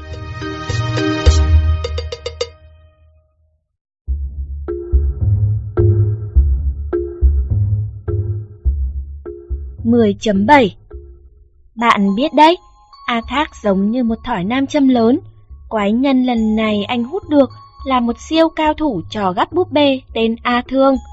Mấy ngày trước, A Thác chạy đến siêu thị Gia Lạc Phúc ở phía Bắc Tân Trúc mua đồ, trông thấy một người lùn, miệng ngậm thuốc lá, đứng trước máy ném bóng rổ bên ngoài tầng 1. Chỉ trong một phút ngắn ngủi mà ném được 150 điểm, liền ngây cả người ra. Người bình thường chỉ dùng ánh mắt tỏ ý anh giỏi thật, thoải mái hơn một chút thì nói lên thành tiếng anh giỏi thật là cùng. Nhưng về mặt này, A Thác là chuyên gia chật đường dây. Gặp được quái vật máy ném bóng như vậy, anh đương nhiên phải nắm bắt cơ hội hỏi han anh ta cái rồi. Anh có phải đồ ngu đâu, tất nhiên muốn biết làm thế nào mới ném được nhiều điểm thế. Vậy là anh liền đi thẳng tới hỏi thăm, lại còn nhờ anh ta dạy nữa. Xuống đường hầm, A Thác ở sau tay tôi kể lại quá trình gặp gỡ với A Thương, làm tôi suýt chết vì cười. Sau đó thì sao? Tôi hỏi anh, lẽ nào sau đó anh ta dạy anh luôn à? Tôi cười, lại còn không? Cuối cùng anh ta thấy anh ngốc quá, bèn đưa luôn về nhà luyện thành tài, cho đỡ phải phí tiền oan. Ra khỏi đường hầm dễ phải, chính là gian nhà tôn kia kìa. A Thác lớn tiếng nói. Nhà của A Thương là một gian nhà tôn xây trái phép, nằm trong ngõ phía trước nhà hát kịch Kim Bảo ở Bắc Tân Trúc. Tôi đỗ xe trước gian nhà lập tôn, trông thấy hai cái máy trò chơi cỡ lớn bị hỏng bày bên ngoài dưới ánh đèn đường. A Thương từ nhỏ đã nghiện các loại máy trò chơi cỡ lớn. Hồi trước tốn rất nhiều tiền ở các trung tâm giải trí. Có điều, về sau học khôn rồi cũng kiếm được ít tiền. Vì vậy mới mua một số máy hỏng hóc về sửa lại, rồi tự chơi ở nhà. A Thác nói, cùng tôi bước vào căn nhà có cánh cửa gỗ khép hờ. Bài trí trong gian nhà tôn không khác gì một căn nhà bình thường. Hai ngọn đèn đỏ bằng nhựa bay trên bàn thờ, sofa màu đen bẩn thỉu, còn cốc ngậm tiền đặt trên nóc tivi, nhưng tấm rèm phía sau bàn thờ vừa mở ra, liền trông thấy một cái máy ném bóng rổ cũ kỹ, cùng một máy gắp búp bê. A Thương trong khoảng ngoài 30 tuổi, để mình trần, lộ ra từng lớp mỡ trầm chất, đầu tóc bù xù. Anh ta ngậm một điếu thuốc, ngồi trước máy trò chơi ở bên cạnh máy ném bóng rổ, chơi trò đối kháng. Ngoảnh mặt lại nhìn chúng tôi một cái, gật đầu ra hiệu. Chiến binh đường phố giờ gần như không còn thấy ở đâu nữa rồi. À thường đã chơi đến trình độ dùng ngón chân cũng có thể đánh ra cú đấm sao băng. À Thác giới thiệu với tôi tên trò A Thương đang chơi. Ừ, tôi đáp lại, cười cười với A Thương. Bạn gái, không hút thuốc nữa nhé. A Thương dập tắt thuốc, chỉ vào máy bán hàng tự động kê ở sát tường, nói Tự ra mà ấn, không mất tiền đâu, đừng ngại. Tôi nhìn cái máy bán hàng tự động, thì ra A Thương vác cả một cái máy bán hàng tự động hỏng về, cũng sửa lại, thay đổi máy móc, sau đó biến nó thành một cái tủ lạnh kiêm chạn bát. Xem chừng, đây đúng là một con người thú vị. Sau tấm kính thủy tinh, có mấy loại đồ uống và đủ các loại bánh quy, chỉ là thứ tự sắp xếp rất bừa bãi. Nếu đồ ăn bạn thích để ở phía sau thì không nào ấn một lần mà được. Cô ấy là bạn em thôi, tên là Tư Huỳnh, Tư trong tư niệm, Huỳnh trong Huỳnh hỏa trùng, đến chơi máy ném bóng rổ. A Thác vỗ vào nút ấn trên máy bán hàng tự động, một lon Pepsi và một lon Sprite rơi ra. Chơi trò này chẳng có bí quyết gì cả, chơi lâu rồi tự nhiên giỏi thôi, tự mình chơi nhé. Máy gắp búp bê cũng có thể tự bật mà chơi, có điều gắp được rồi, không được mang đi đâu. A Thương nheo mắt cười khùng khục, miệng vẫn ngậm điếu thuốc cong queo đã dập tắt kia. Vậy em cảm ơn nhé. Tôi cũng không làm khách. Đi tới trước máy ném bóng rổ, ấn nút bắt đầu. Cửa ống bật mở, mấy quả bóng rổ lăn xuống. Tôi hào hứng bắt đầu ném. Nhưng đường cong hai tay tôi ném ra không phải quá cao thì thấp quá. Còn có quả đập thẳng vào tấm chắn bằng nhựa trong, bật vào người A Thác đứng cạnh. Một phút trôi qua, tôi chỉ được có 20 điểm, một con số đáng xấu hổ. Tôi giận mình lắm, lại chơi thêm lần nữa. Lần này vì tê tay mà thụt lùi xuống còn có 16 điểm. Em cứ chơi từ từ, không ai đuổi em đâu mà. Anh tập gắp búp bê đây. A Thác giúp tôi mở lon Sprite, đi về phía cái máy gắp búp bê, cầm lấy tay nắm. Không, em xem anh chơi trước. Tôi cầm lấy lon đồ uống, tò mò xem A Thác biểu diễn. Trong máy gắp búp bê của A Thương có rất nhiều món đồ chơi cả lớn lẫn nhỏ, còn có cả bao cao su, hộp kẹo, đồng hồ đeo tay, bất cứ thứ nào có thể xuất hiện trong một cái máy gắp búp bê, thảy đều có cả. A Thác nói, thoạt đầu A Thương toàn đến cửa hàng 10 đồng hoặc tiệm tạp hóa mua ít đồ về tập luyện. Sau khi luyện đến mức xuất thần nhập hóa rồi, liền đi ra bên ngoài gắp vài món hay ho về bài trong đó. Bắt đầu từ búp bê vải đơn giản nhất đi nhỉ. Thứ này hình như tương đối dễ. Tôi chỉ vào một con Doraemon đỏ phối màu loạn sinh ngậu. Nhưng tay A Thác rất vụng về, không chỉ không gắp được con Doraemon ấy, mà liên tiếp thử mười mấy lần đều không gắp được thứ nào. Tôi cũng thử mấy lần, lần lợi hại nhất, ăn may móc được cái dây đeo đồng hồ đã treo lơ lửng trên không trung, nhưng cuối cùng vẫn bị đung đưa rơi xuống. Việc sắp thành lại hỏng. Tiếp tục nhìn hai đứa gắp tối nay anh sẽ gặp ác mộng mất. Tránh ra, để anh cho hai đứa biết thế nào gọi là bố già máy gấp búp bê. A Thương xoa xoa cái bụng mỡ, nên mặt lộ vẻ chán nản kiểu vẫn phải để anh đây ra tay thì mới xong. Bố già, em muốn con hiêu cao cổ cái kìa. Tôi chỉ vào con hiêu cao cổ đồ chơi, chỉ khâu ở cổ đã bục ra, lộ cả bông bên trong.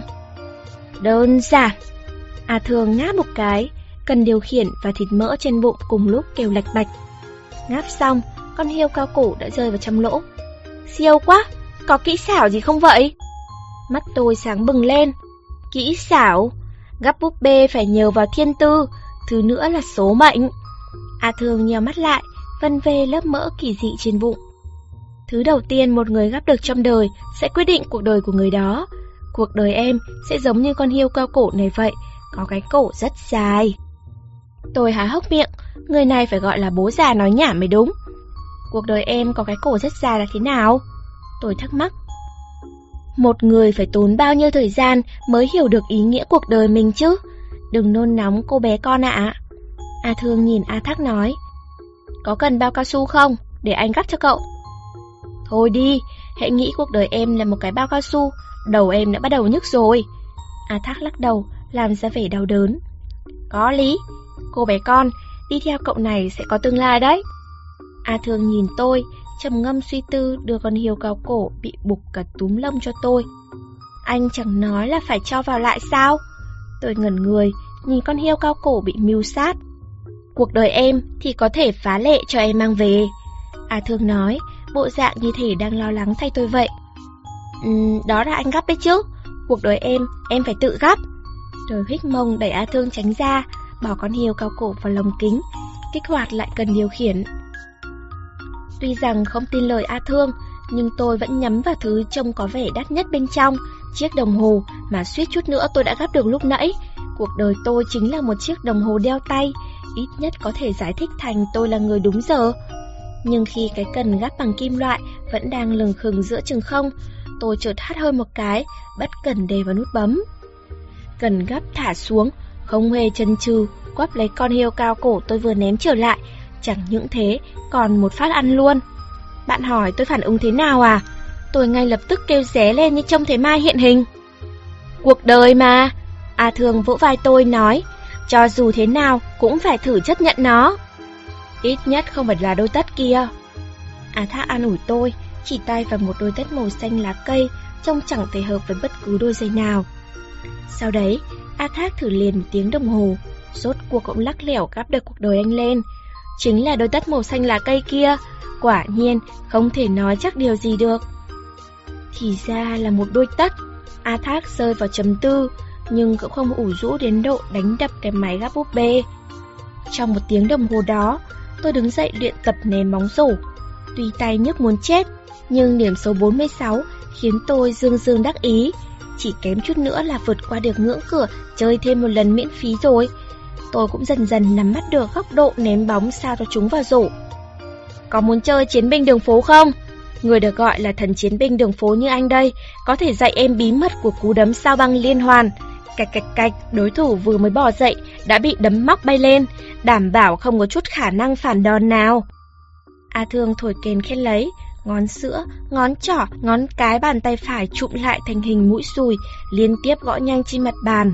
Tôi biết đó là kỹ xảo để đánh giá tuyệt kỹ một cách chuẩn xác nhất. Để lần sau nhé, nhưng mà em rất tò mò, tại sao anh lại mua mấy cái máy trò chơi để về nhà sửa lại thế ạ? Cả tủ lạnh cũng không mua, mà mua luôn máy bán hàng tự động về thay thế.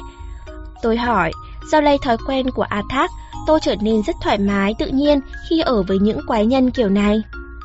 Vui mà, vừa tiết kiệm tiền, vừa được thưởng thức trò chơi, lại không phải tranh giành với người ta. A Thương cười khùng khục. Sau này tôi mới biết, A Thương là kỳ tài tự học ngành điện tử, hồi trước vì không suy nghĩ, giúp bọn xấu sửa bảng mạch của máy rút tiền tự động mà bị giam bắt mất mấy năm, vừa ra tù năm kia. Nhưng mà vẫn rất quái dị. Tôi nói, nghịch ngợm con hiêu cao cổ thảm thương trên tay. Còn có thể cưa gái nữa. Hai tay A Thương vèo vèo đám thịt béo trên bụng, làm ra vẻ thần bí nói. Nếu anh ném được 150 điểm trước mặt một cô gái, cô ta lại chẳng ngoan ngoãn theo anh về nhà sao?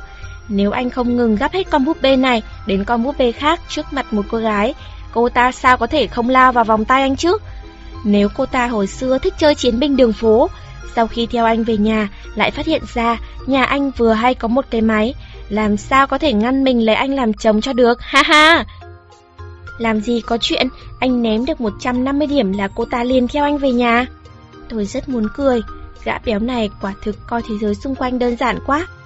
Có lý, vậy thì anh sẽ ném được 200 điểm. A à Thương khịt mũi cười, thế chẳng phải là cua tay một cái liền bắt được luôn sao? Tôi thử dài một tiếng. Đúng lúc ấy, vừa vặn trông thấy A Thác gắp đôi tất màu xanh lá cây lên. Còn anh, lần đầu tiên anh gắp được cái gì? Tôi hỏi, rất muốn biết suy nghĩ kỳ quái của anh này từ đâu mà ra. Sô-cô-la. A Thương nhướng lông mày lên, vẻ mặt rất phấn khởi. Thật quá thích hợp với anh ta.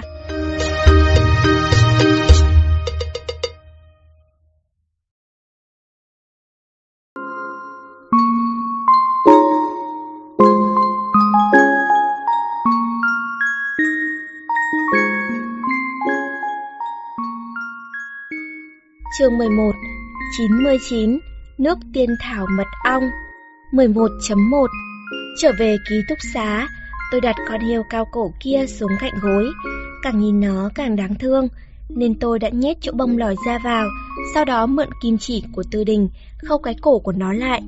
Quả nhiên trông nó đỡ hơn rất nhiều. Dẫu sao cũng là cuộc đời tôi mà, không thể trông khó coi quá được. Nằm trên giường, trong đầu tôi chỉ toàn là hình ảnh máy ném bóng rổ, hai cánh tay đã mỏi nhừ. Nhưng nếu máy ném bóng mà ở dưới gầm giường, tôi nhất định sẽ bò dậy ném thêm một chập nữa. Tôi hoàn toàn quên béng vấn đề nghiêm túc là Trạch Vu có thể thi đỗ trở thành nghiên cứu sinh của Đại học Thanh Hoa hay không. Cho dù thi thoảng có một thoáng âu lo lướt qua trong tâm trí, thì cũng nhanh chóng bị quả bóng rổ vụt khỏi cánh tay đánh rơi. Hay thật đấy, tôi cũng muốn làm quen với ông anh A Thương quái dị ấy. Bách dài thở dài một tiếng, tắt đèn. Tôi nghĩ cậu ấy nhất định rất hối hận hồi đầu đã mua bộ ghép hình phức tạp 3.000 mảnh mà không phải bộ 1.000 mảnh. Bằng không, biết đâu A Thác sớm đã dẫn cậu ấy đi chơi khắp nơi rồi. Hôm sau tỉnh dậy, tay tôi gần như không thể cử động. Cơ bắp cứng đến nỗi tôi trực khóc lên thành tiếng. Cánh tay hỏng rồi, tôi đành phải khổ sở, năn nỉ niệm thành vốn định nằm ngủ cả ngày đi làm thay. Nể tình tớ vẫn còn nợ cậu 10.000 đồng đấy. Được rồi. Nhiệm Thành giật giờ như hồn ma bóng quế thay quần áo, miệng hãng còn ngậm bàn chải đánh răng đã đi ra ngoài. Cả ngày thứ bảy, tôi dành chườm đá vào hai tay, sau đó lề dề ngồi lì trước máy tính viết tiểu thuyết, trả lời thư độc giả. Còn Bách Sai thì vừa ngủ dậy, đã gọi điện cho A Thác, bảo cậu ấy muốn đi xem phim. Tôi đoán trong lòng cậu ấy ắt hẳn là rất muốn đến nhà anh Bạo trong truyền thuyết kia mở mang kiến thức một phen. Nhưng A Thác chẳng biết là giả ngây hay ngốc thật, nói dạp chiếu phim ở Bách Hóa Trung Hưng đang chiếu tập đầu bộ Chúa Nhẫn mà anh đã chờ đợi từ rất lâu. Vậy là Bách Sai đành dấu môi lên. Tuy rằng khó chịu, song vẫn miễn cưỡng chấp nhận ra ngoài hẹn hò. Đến tối, khi Bách Sa trở về, vẻ u ám lúc ra khỏi cửa đã bay biến, còn mang cả trà sữa thang ký về cho tôi và Tư Đình. Sao mà mặt mày dạng dỡ vậy? Chẳng lẽ hôm nay lại có bước tiến mới? Tôi cười cười tách dài nhảy múa xoay vòng, chỉ còn thiếu mỗi nước tung cánh hoa nữa thôi. Một phiếu cho nắm tay. Tư Đình giơ tay lên. Hi hi. Tách dài tiếp tục xoay vòng, bộ dạng như thể không biết chóng mặt. Một phiếu cho hôn nhau. Tôi giơ tay. Hi hi. Á, đau quá. Bạch dài đập chán vào cột giường, cuối cùng cũng dừng lại. Rốt cuộc đã xảy ra chuyện gì thế? Chẳng lẽ cậu không còn là con gái nữa? Ở bộ lạc của tớ, chưa kết hôn mà xảy ra quan hệ là chuyện lớn tay trời đó. Anh trai của cô gái có thể... Từ đình một lời thốt ra khiến người ta giật mình kinh hãi. Tôi ở bên cạnh đã cười lăn cười bò. Đợi đã, tớ vẫn còn, Britney ngọt ngào bé nhỏ cũng thế. Bách dài cuống cả lên, vội bịt miệng từ đình lại. Không muốn nghe căn hệ giữa việc có còn là con gái với những ân oán chém giết trong bộ lạc. Thế thì sao? Mau nói đi, tớ phải viết tất cả chuyện này vào trong tiểu thuyết đấy. Tôi để lộ ánh mắt chờ đợi. Bách dài đằng hắng, cầm máy sấy tóc trên bàn lên giả vờ là micro, trịnh trọng tuyên bố. A Thác muốn xin đi nghĩa vụ ở nước ngoài, cũng nắm chắc có thể thuận lợi vượt qua kỳ thi. Nhưng ngôi nhà duy nhất của anh ấy ở Đài Loan chính là chỗ anh ấy đang thuê bây giờ. Vì thế, cho nên trước khi rời khỏi Đài Loan, anh ấy sẽ gửi tất cả đồ đạc tới chỗ đám bạn bè quái dị của mình. Khi nào về nước thì đến lấy lại. Trong thời gian 2 năm dài đằng đẵng đó, có một thứ quan trọng nhất... Bách dài tay phải cầm máy sấy tóc, tay trái đặt lên ngực, giọng nói dịu dàng. Bức tranh ghép 3.000 mảnh. Tư đình xen vào, Bách dài lắc đầu nhìn tôi. Tất nhiên là con cà rốt. Tôi đành lên tiếng, trăm phần trăm đây là đáp án. Bingo! Attack muốn gửi cà rốt ở chỗ tớ. He he, chắc chắn là anh ấy bắt đầu mến tớ rồi. Bách dài vui quá đỗi, sung sướng nhảy qua nhảy lại. Mới rồi, tuy rằng tôi đã đoán đúng, nhưng rất kỳ lạ, tôi phát hiện ra sao mặt mình sương sượng. Sao vậy? Lẽ nào Tư Huỳnh muốn tranh cà rốt với tớ? Wow, chắc chắn tớ không thắng được cậu đâu. Bách Sai phát hiện ra vẻ mặt tôi hơi kỳ lạ, bắt đầu giả bộ khóc lóc. Hmm, ai thèm tranh cà rốt với cậu chứ? Tôi làm bộ ngã ngửa người, muốn gắng sức nặn ra một nụ cười, nhưng hình như hơi khó. Mặc dù cà rốt tương đối thân thiết với Bách Giai, vốn hay đến nhà Á Thác chơi, nhưng tốt xấu gì, tôi cũng cùng nó chạy bộ cả một kỳ nghỉ đông. A Thác không hỏi tôi trước, đã gửi con cà rốt quan trọng thế cho Bách Giai, khiến lòng tôi không khỏi có chút hụt hẫng, thậm chí còn hơi khó chịu, thật chỉ muốn đá cho anh ta mấy cái. Tư Huỳnh nhất định là đang nghĩ trong ký túc xá không thể nuôi chó mèo. Tư Đình giơ tay, quả là đã cứu tôi một mạng. Ừ, nếu cậu thực sự muốn nuôi cà rốt thì sẽ phải dọn ra ngoài ở. Tớ nỡ lòng nào chứ? Cậu là bạn thân nhất của tớ ở trường đại học mà cũng là một người bạn cùng phòng tốt nữa. Không thì đành nuôi lén vậy, bị giám thị phát hiện lại tính nước khác. Tôi nói, những điều này cũng đều là sự thật. Mèo còn dễ xử lý, tiếng kêu nhỏ, ưa sạch sẽ. Phòng bên cạnh cũng đang nuôi trộm một con mèo ba tư, nhưng chó thì rất là khó đối phó. Đặc biệt là loại không ra giáo tự tung tự tác như con cà rốt. Tớ đã nghĩ ra phương án giải quyết từ trước rồi, và lại còn phương án giải quyết hạnh phúc nhất nữa. Bách sai nhảy nhót tung tăng, nụ cười rạng rỡ của cậu ấy có thể khiến những ông già trăm tuổi cũng phải chết mê chết mệt. Không phải cậu định dọn ra thật đấy chứ? Xin cậu đừng nhé, tớ có thể chấp nhận việc nuôi trộm một con chó. Tư đình nghiêm túc nói. Tôi nhìn bước nhảy tung tăng của Bách Giai, trong lòng giật thót lên một cái. Cậu muốn dọn vào ở nhà A Thác? Tôi kêu lên thành tiếng. Bingo, bingo! Tư Huỳnh, cậu đúng là hiểu tớ quá. Bách dài ôm lấy tôi cười lớn. Thì ra, sau khi A Thác rời Đài Loan đi nghĩa vụ, Bách dài định thuê lại chỗ ở hiện tại của anh, sau đó nuôi cả rốt ở đó, còn phí tổn ở trong ký túc xá nữ năm 2 rất rẻ, vì vậy Bách dài cũng quyết định tiếp tục ở với chúng tôi, vẹn cả đôi đường. Đối với Bách Giai, được ở trong nhà chân mệnh thiên tử, cùng con chó của người ấy đợi người ấy trở về, tất nhiên là quyết định hạnh phúc nhất rồi.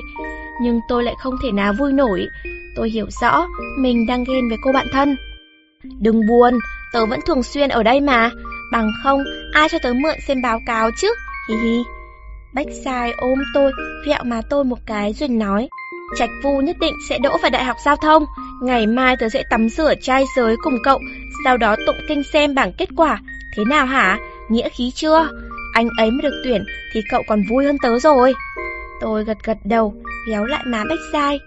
Trong lòng thầm áy náy, sao mình lại ghen với một người bạn thân thiết như vậy chứ?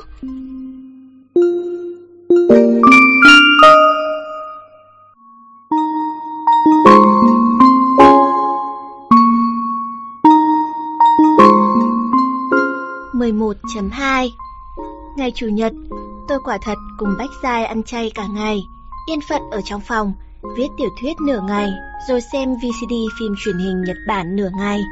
Không theo A Thác đến tiệm giật là ăn uống thịnh soạn nữa. Đến tối, lúc cùng tản bộ ven bờ hồ trúc sau khi ăn cơm, Bách Giai đề nghị hay là đi mua nước tiên thảo mật ong hiệu Thái Sơn để cúng thổ địa. Tôi nghĩ thấy cũng phải, giờ phút cuối cùng tuyệt đối không thể có điều gì ân hận, một chút đồ cúng này không thể thiếu được. Vậy là chúng tôi ra cổng trường, đến cửa hàng Eleven sau miếu thổ địa, mua nửa tá nước tiên thảo mật ong hiệu Thái Sơn. Khi chúng tôi vào trong miếu, định gieo quẻ coi bói, bỗng thấy A Thác đang đốt vàng mã chiếc cái lò bằng gạch, còn cả rốt thì đang ngồi trồm hỗn cạnh chân anh, trầm tư suy ngẫm triết lý cuộc đời của một chú chó. Sao lại đến đây khấn vái thế? Anh có phải thi đâu? Bách Dài rất vui khi tình cờ gặp mặt ở đây ngồi xuống vỗ đầu con cà rốt. Tôi cũng lấy làm khó hiểu, nhưng vẫn nhận lấy một phần giấy vàng mã gấp hộ anh. Tiểu tài nói, niệm lực là một thành tố rất kỳ diệu của cơ thể con người. Khi mấy trăm triệu người cùng tập trung niệm lực, thậm chí có thể khiến thiên thạch sắp đụng vào trái đất kịp thời văng ra khỏi quỹ đạo. Cậu ấy còn bảo, kim tự tháp thực ra chính là đài phát xạ niệm lực của người Ai Cập, xây lên dùng để đối thoại với người ngoài hành tinh. A Thác càng nói càng xa xôi, tốc độ gấp giấy vàng mã vẫn không ngừng lại. Nói vào trọng điểm đi. Tôi sắp ngất xỉu đến nơi, bỏ đống vàng mã đã gấp xong vào lò lửa. Chẳng phải sáng sớm mai là có kết quả của trạch vu sao? Anh nghĩ ngoài các em và bản thân cậu ấy, nếu thêm một phần niệm lực của anh nữa, tỷ lệ trúng tuyển nhất định sẽ cao hơn nhỉ? Vì vậy anh bèn đến đây cúng, tiện thể dẫn con cà rốt đi dạo luôn, dẫu sao nó cũng đang rỗi. A Thác nói, bỏ hết đống vàng mã vào lò. Ánh lửa hừng hực hắt lên gương mặt A Thác, cặp mắt nhỏ đen trắng rõ ràng của anh lúc nào cũng thành khẩn và ấm áp như thế. Cảm ơn anh. Tôi cảm kích tự đáy lòng. Anh đúng là người tốt. Bách dài vội đứng dậy, vỗ vỗ vào hai người chúng tôi. Tôi đi tới chỗ ban thờ sắp bị đống nước tiên thảo mật ong làm sập, khó khăn lắm mới tìm được một chỗ trống trồng nửa tá tiên thả mật ong bọn tôi vừa mua lên. Nhưng một lon trà sữa thang ký trông rất trướng mắt lại thu hút sự chú ý của tôi và Bách Giai. Người nào mà ngốc đến mức đem trà sữa ra đây cúng nhỉ? Bách Giai cười nói, nhưng lại thấy tôi chỉ tay về phía A Thác. Manh mối thứ nhất, tôi sờ thử lon trà sữa, còn rất lạnh, người dân cùng vẫn chưa đi xa. Manh mối thứ hai, A Thác là một tên ngốc, luôn đi chạch khỏi đường thức xã hội. Bị em đoán trúng rồi, đúng là không giấu được em chuyện gì. A Thác cười hì hì, ý anh chỉ là nếu anh mà là thổ địa, bao nhiêu năm nay uống nước tiên thảo mật ong nhất định đã hỏng hết dạ dày rồi, bằng không thì cũng chán ngấy, đổi khẩu vị một chút có khi vui hơn. Quan trọng nhất nữa là trà sữa chân châu của Thang Kỳ rất ngon đó, cũng có thể coi là vật tượng trưng tinh thần của hai trường Thanh Hoa và Giao thông mà. Nói vậy, hình như cũng có lý, may mà anh nghĩ ra được. Bách Sai gật đầu khen phải. Tôi tế nhị chào tạm biệt hai người họ trước cửa miếu thổ địa, nói tôi muốn đi một mình về ký túc xá, vừa đi vừa niệm tâm kinh, không muốn bị làm phiền. Còn Bách Giai tất nhiên là cùng A Thác nói chuyện thêm một lúc lâu nữa, cuối cùng còn đến chỗ anh ghép tranh hơn 2 tiếng đồng hồ mới về. Sáng sớm hôm sau, tiếng thét lanh lảnh của tôi và Bách Giai đánh thức hai người còn lại trong phòng. Sáng sớm ra đã ầm ĩ cái đách gì thế? Mới 6 giờ mà. Niệm Thành ôm gối chửi bới không chút nể nang. Từ Đình thì nhanh chóng ngồi bật dậy, tưởng có động đất. Đỗ chính thức rồi, số 22, đỗ chính thức rồi, số 22. Tôi và Bách Giai ôm chầm lấy nhau. Lon trà sữa thang ký kia quả nhiên là cọng rơm cuối cùng để chết con lạc đà. Ở lại Tân Trúc rồi, hay quá đi mất, hay quá đi mất. Bách Giai thậm chí còn vui hơn cả tôi, giơ tay hò hét ấm ĩ. Tôi vội nhắn tin cho Trạch Vu, anh cũng lập tức trả lời là một hình mặt cười và cả dòng chữ kỳ lạ, mở cửa ra. Tôi lấy làm nghi hoặc, nhưng vẫn ngoan ngoãn mở cửa phòng ký túc. Bất ngờ phát hiện ra một lon nước tiên thảo mật ong hiệu Thái Sơn để ở cửa. Tôi khom người xuống nhặt lon nước lên, trên đó dán một mảnh giấy màu hồng, viết ba chữ, cảm ơn em. Tôi vừa kinh ngạc, lại vừa cảm động, không thể phân biệt được cảm xúc nào nhiều hơn cảm xúc nào. Sau đó, chuông điện thoại vang lên. Nhận được quà của anh chưa? Giọng Trạch Vu đã khôi phục lại vẻ tự tin vốn có. Vâng, làm sao mà anh vào được Trúc Hiên thế? Giọng tôi díu dít vui mừng, Bách dài nấp bên cạnh nghe lỏng. Làm sao vào được chứ? Ha ha, phải nhờ có cô em khóa dưới khoa anh giúp đấy. Tiếng cười của Trạch Vu nghe rất phấn khởi. Nhanh thế à? Em vừa nhắn tin đi là nước tiên thảo mật ong của anh đã bay đến rồi. Tôi không thể nào tin nổi. Thực ra, từ 4 giờ sáng bên khoa công nghệ thông tin bọn anh đã lẳng lặng công bố kết quả rồi. Vì vậy anh mới cố tình đánh thức cô em đang ngủ dở, nhờ cô ấy cầm nước tiên thảo mật ong và mảnh giấy đến Trúc Hiên để trước cửa phòng em đó. Còn vì chuyện này mà nợ cô ấy một bữa cơm đấy nhé. Thế nên bữa thịnh soạn của em đành phải nhờ cô ấy ăn hộ rồi. Trạch Vu vô cùng đắc ý. Thật là kích động quá đi mất. Tôi gào ầm lên, Bách Dài cũng gào theo. Sau đấy đúng là tôi không được ăn tiệc chúc mừng trạch phù độ nghiên cứu sinh trường đại học giao thông, nhưng tôi không hề nuối tiếc. Vì liên tiếp 3 tháng liền, trước cửa phòng ký túc của tôi, mỗi ngày đều có một lon tiên thảo mật ong cùng một mảnh giấy, trong đó mảnh tôi thích nhất đề rằng Anh cảm kích em còn hơn cả thổ địa, vì vậy xin em hãy kiên nhẫn một chút. Có lẽ bạn cảm thấy câu này chẳng lãng mạn tiệu nào, nhưng tôi đã đem mảnh giấy đó đi ép nhựa, làm thành kẹp sách.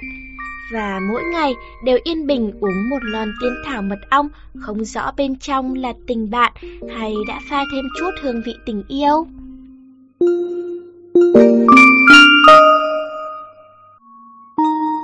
Thank you.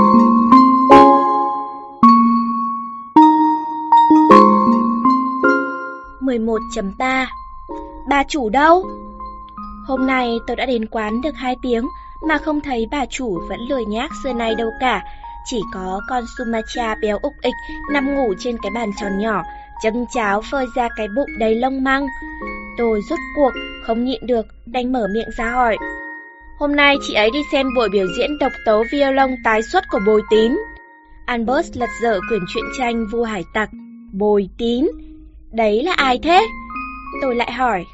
Chính là thằng cha lừa đảo suốt ngày làm bộ chán nản ủ ê đấy chứ đâu. Vua gọi lung tung tức tối lên tiếng. Hôm nay ông ta gọi món cà phê kem rất bình thường, có thể thấy đã tức giận đến mức nào. Sao bà chủ lại đi cùng ông ấy? Tôi ngạc nhiên. Sao tôi không đến có một cuối tuần mà hình như đã bỏ qua rất nhiều chuyện vậy? Niệm Thành không kể gì với em à? Albert cười cười. Làm gì có? Tôi nghiêng đầu, cái cậu Niệm Thành này đúng thật là... Vì bồi tín đã gọi cốc cà phê bà chủ đặc chế thứ 100. Albert pha một cốc cà phê tổng hợp đưa cho tôi. 100 cốc rồi sao? Tôi kinh ngạc đến nỗi không khép nổi miệng.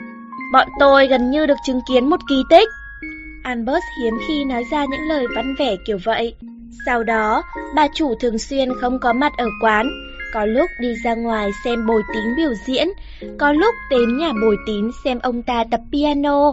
Anh viết nhạc, chị chắp lời, hai con người cuộc đời vốn không có điểm nào giao nhau, sau khi cùng trải qua 100 cốc cà phê đủ vị đắng cay ngọt bùi, không ngờ đã nảy sinh một thứ tình cảm diệu kỳ, chẳng những vậy, còn tiến triển thần tốc nữa.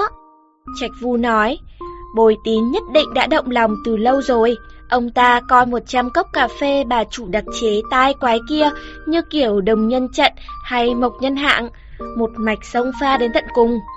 A Thác nói, không phải, hai người này đã bị Nguyệt Lão ở cõi trên âm thầm buộc dây tơ hồng đấy chứ. Nếu không, chuyện này dù thế nào cũng khó mà tin nổi. Anh trai tôi nói, mày đang đùa à? Cho dù ai nói đúng, thì 100 cốc cà phê đắng chát kia đã cho tôi một vài gợi ý. Đặc biệt là khi nhìn thấy lon tiên thảo mật ong thứ 99 trên tay, trong lòng tôi rất hiểu mình đang chờ mong điều gì. Trong ngày lon nước tiên thảo mật ong thứ 99 ấy được đưa tới, Trạch Vu dẫn câu lạc bộ Hùng Biện đến Đại học Trung Sơn ở Cao Hùng tham gia giải thi đấu giành cúp thuế giáo dục một năm một lần. Nếu mọi sự thuận lợi thì đây sẽ là một hành trình kéo dài 3 ngày 2 đêm, còn nếu hai trận đầu liên tiếp thất bại, ngày hôm sau là phải lên đường về nước. Tôi mới học năm thứ nhất, cũng không giỏi, vì vậy chỉ cần cầm máy ghi âm ở dưới, ghi chép lại các luận điểm là được. Đến tối thì cùng mấy thành viên đồng khóa làm poster ứng chiến cho ngày mai. Nếu không thì bắt đầu gõ cửa đột kích lúng tung khắp khách sạn, cùng thành viên câu lạc bộ hùng biện của các trường khác đánh trận bằng gối vang trời loạn đất. Còn cựu chủ nhiệm của câu lạc bộ, tức Trạch Vu, mặc dù đã là sinh viên năm thứ tư giả đánh ra rồi, nhưng vẫn vừa ngứa miệng vừa hào thắng, nên xoa chân xoa tay, xung phong đánh trận bán kết cuối cùng và trận chung kết quan trọng nhất. Chiều ngày thứ ba, đề mục giành quán quân là Đài Loan không nên áp dụng chính sách phúc lợi đối với người cao tuổi. Phe phản đối là một đội trước này vẫn luôn được xếp hạt giống số 1, Học viện Pháp luật Thương mại, Trường Đại học Trung Hưng. Họ cử ra đội hình mạnh nhất, toàn là lão tướng học năm thứ tư. Còn bên chúng tôi lại do anh Thảo Đầu học năm thứ ba làm người hùng biện số 1. Dương Điên Phong mặc dù mới năm thứ nhất nhưng cực kỳ xảo hoạt, đảm nhiệm vị trí số 2. Còn Trạch Vu thì thì giữ vị trí số 3 quan trọng nhất. Trong cuộc chiến nước bọt kịch liệt chưa từng thấy, anh thảo đầu vững vàng ổn định, chỉ cầu không sơ sẩy. Dương Điền Phong tuy lanh mồm lanh miệng, nhưng chủ tướng của đối phương cũng không hề nhân nhượng. Đang lúc chất vấn vẫn còn chưa ngã ngũ, Dương Điền Phong bất ngờ cười hi hi, bước lên thi thầm vào tai đối phương.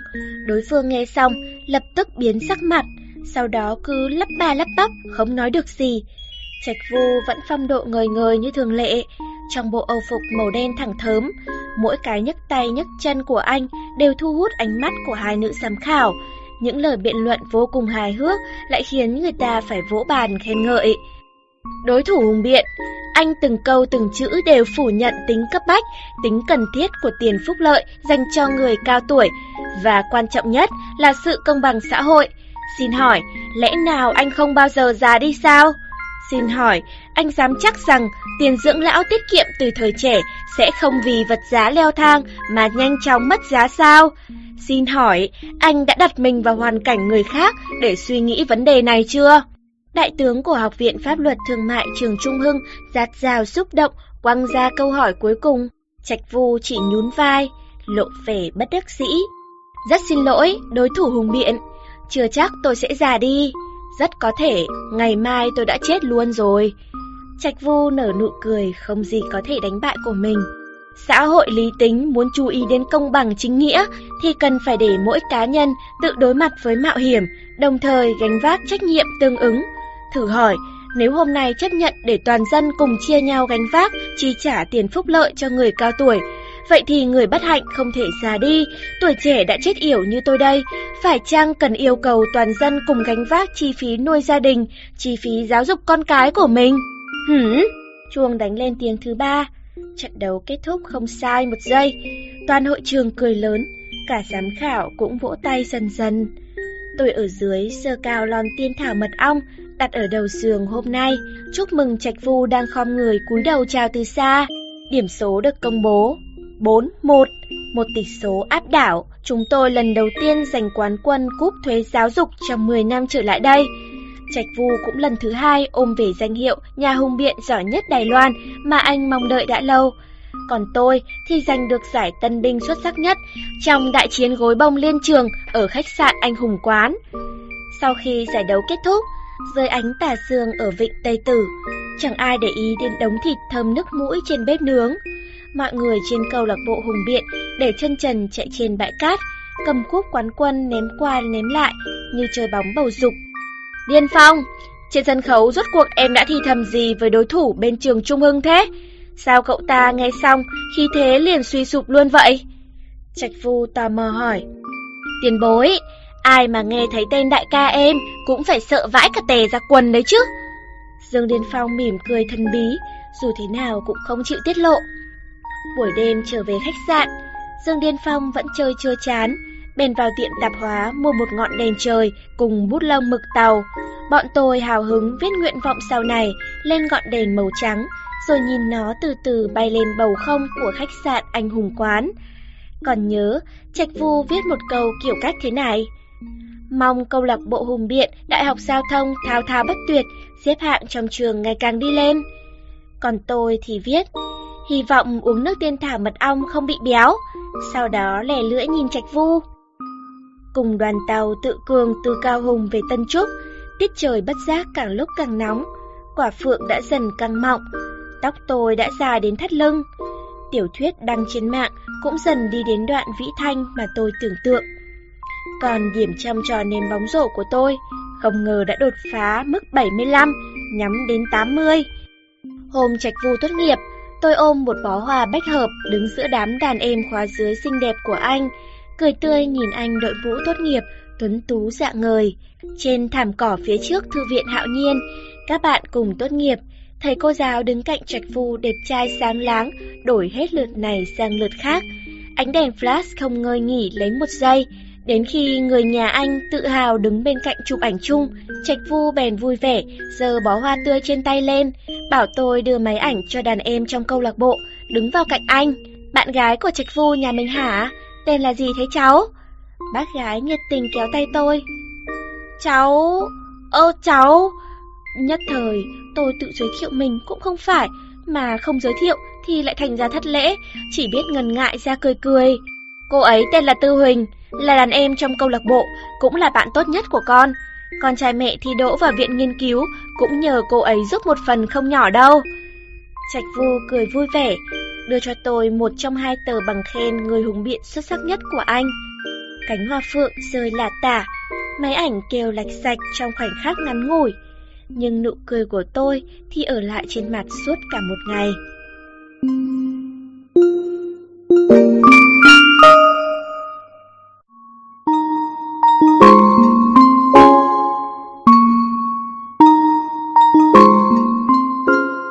11.4 Trạch Vu tốt nghiệp, chẳng qua chỉ đổi danh xưng từ sinh viên thành nghiên cứu sinh Đại học Giao thông, chuyển sang ký túc xá dành cho nghiên cứu sinh, còn đâu tất cả đều không thay đổi gì. Chỉ riêng việc mãi không có bạn gái mới là ngoại lệ, một ngoại lệ rất quan trọng. Vì vậy, kỳ nghỉ hè trở nên rất hấp dẫn. Tôi có sự cảm, thế giới này sắp âm thầm xảy ra biến đổi hóa học rồi. Sao mãi không thấy anh có bạn gái mới vậy? Vẫn đang bận tìm giáo sư à? Tôi vuốt ve đống thịt mỡ trên bụng con mèo béo Sumatra đứng phía sau quầy ba. Mấy hôm trước anh đã tìm được giáo sư rồi, thầy ấy còn chấp nhận cho anh làm đề mục mình thích nữa. Trạch Vu cười đáp, còn bạn gái à? Anh muốn đợi chút xem đã. Biết đâu có cô gái vừa khéo thích cà phê Kenya cũng đang đợi anh xuất hiện thì sao?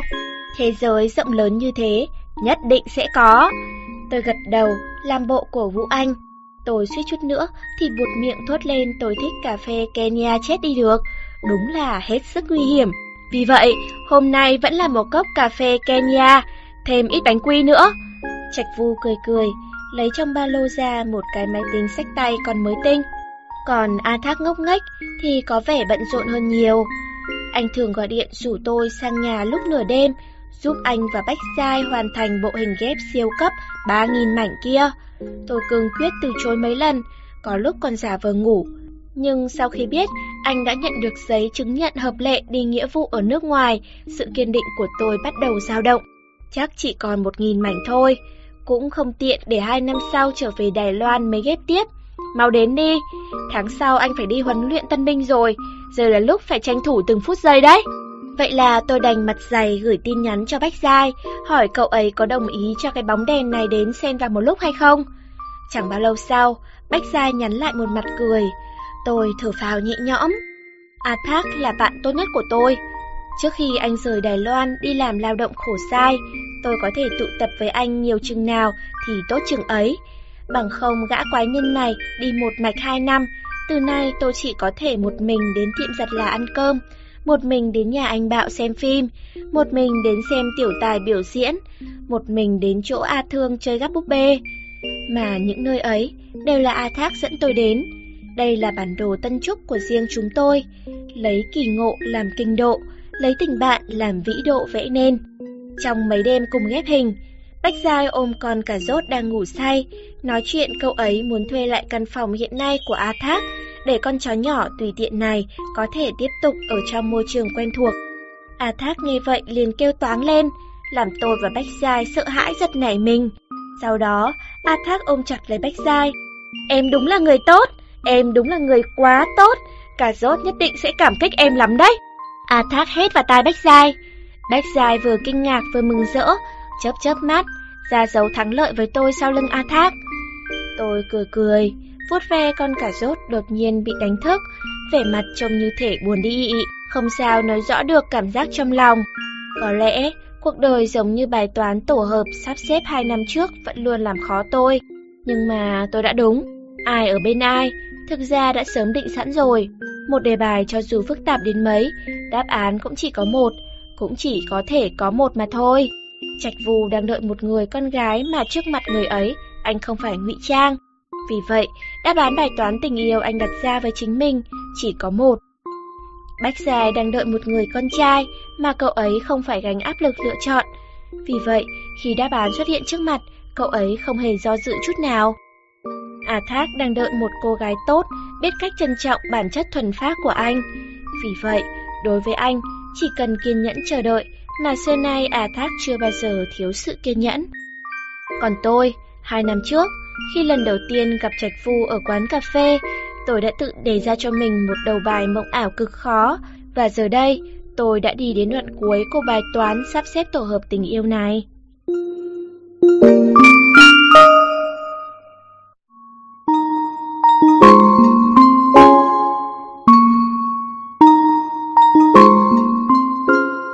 mười một chấm năm. Mấy ngày sau, phòng ký túc tắt đèn, Bách Giai không ngủ được, lén lén bò lên giường tôi. Muốn dọa chết người ta hả? Tôi vội co chân lại, cảm giác đang ngủ bị người khác tóm lấy chân từ bên dưới, thực sự rất kinh khủng. Hình như tớ không ngủ được, muốn lên nằm với cậu. Bách Giai cười cười. Nếu không ngủ được, tớ có thể ôm cậu, kể chuyện cho cậu nghe. Niệm Thành uể oải chờ mình, nhìn chúng tôi với ánh mắt ám muội. Bớt hoa lá cành đi, Niệm Thành, tớ sẽ mách bạn gái của cậu. Tôi và Bách Giai cùng lúc vừa cười vừa mắng, Niệm Thành hư một tiếng, ngoan ngoãn ngủ tiếp. Sau khi Tư Đình về nghỉ hè, trong phòng bớt đi rất nhiều tiếng động. Bách Giai nói, nghịch ngợm con hiêu cao cổ cạnh gối tôi. Ừ, đặc biệt là giọng nói oang oang của cậu ấy. Tôi cười cười. Mấy hôm nữa, A Thác đi núi thành công huấn luyện tân binh, tôi cũng sẽ về Đài Bắc. Có một công việc phụ đạo tại nhà trong mùa hè này. A Thác có phải là không về nữa đâu?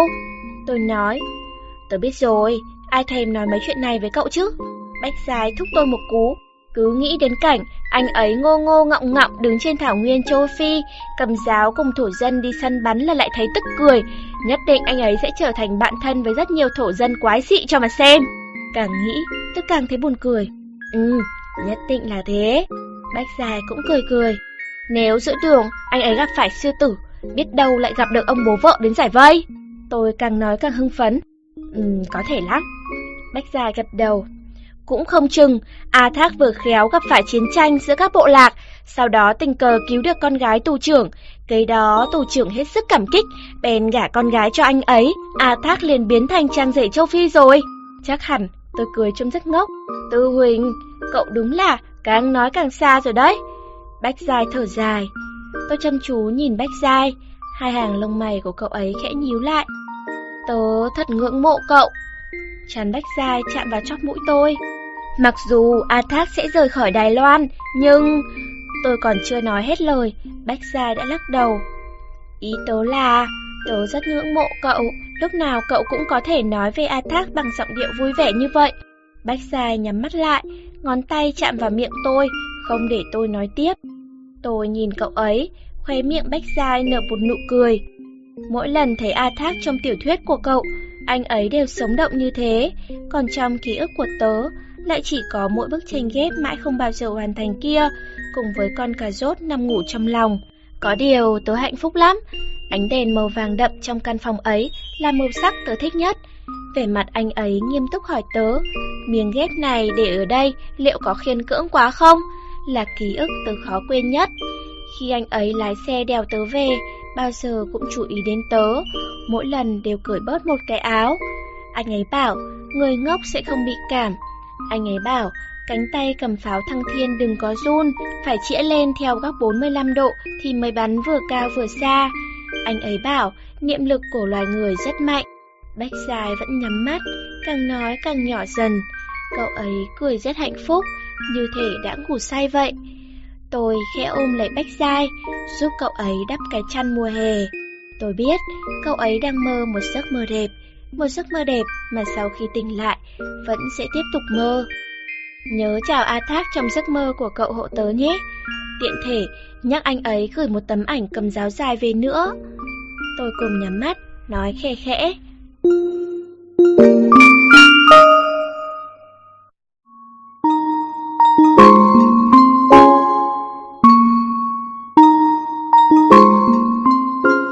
11.6 Sau khi kết thúc kỳ huấn luyện tân binh một tháng ở núi Thành Công, A Thác ngắt số điện thoại di động, dẫu sao thì sang châu Phi cũng không dùng được nữa. Anh tặng cả tủ sách cho A Thương, vì A Thương rất thích tự mình nghiên cứu mày mò này nọ. Máy tính thì anh tặng cho nhà thím Kim Đao, để họ có thể chat webcam với con trai ở tận Đài Bắc và Cao Hùng. Một cái bể cá chưa từng nuôi cá bao giờ được tặng cho anh Bạo. A Thác bảo, nếu anh Bạo không thiếu chó, thì có lẽ thiếu mấy con cá.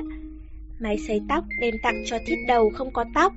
Vì anh bảo thiết đầu không có tóc, đầu sẽ bị lạnh, máy sấy tóc có thể giúp anh ta ấm đầu.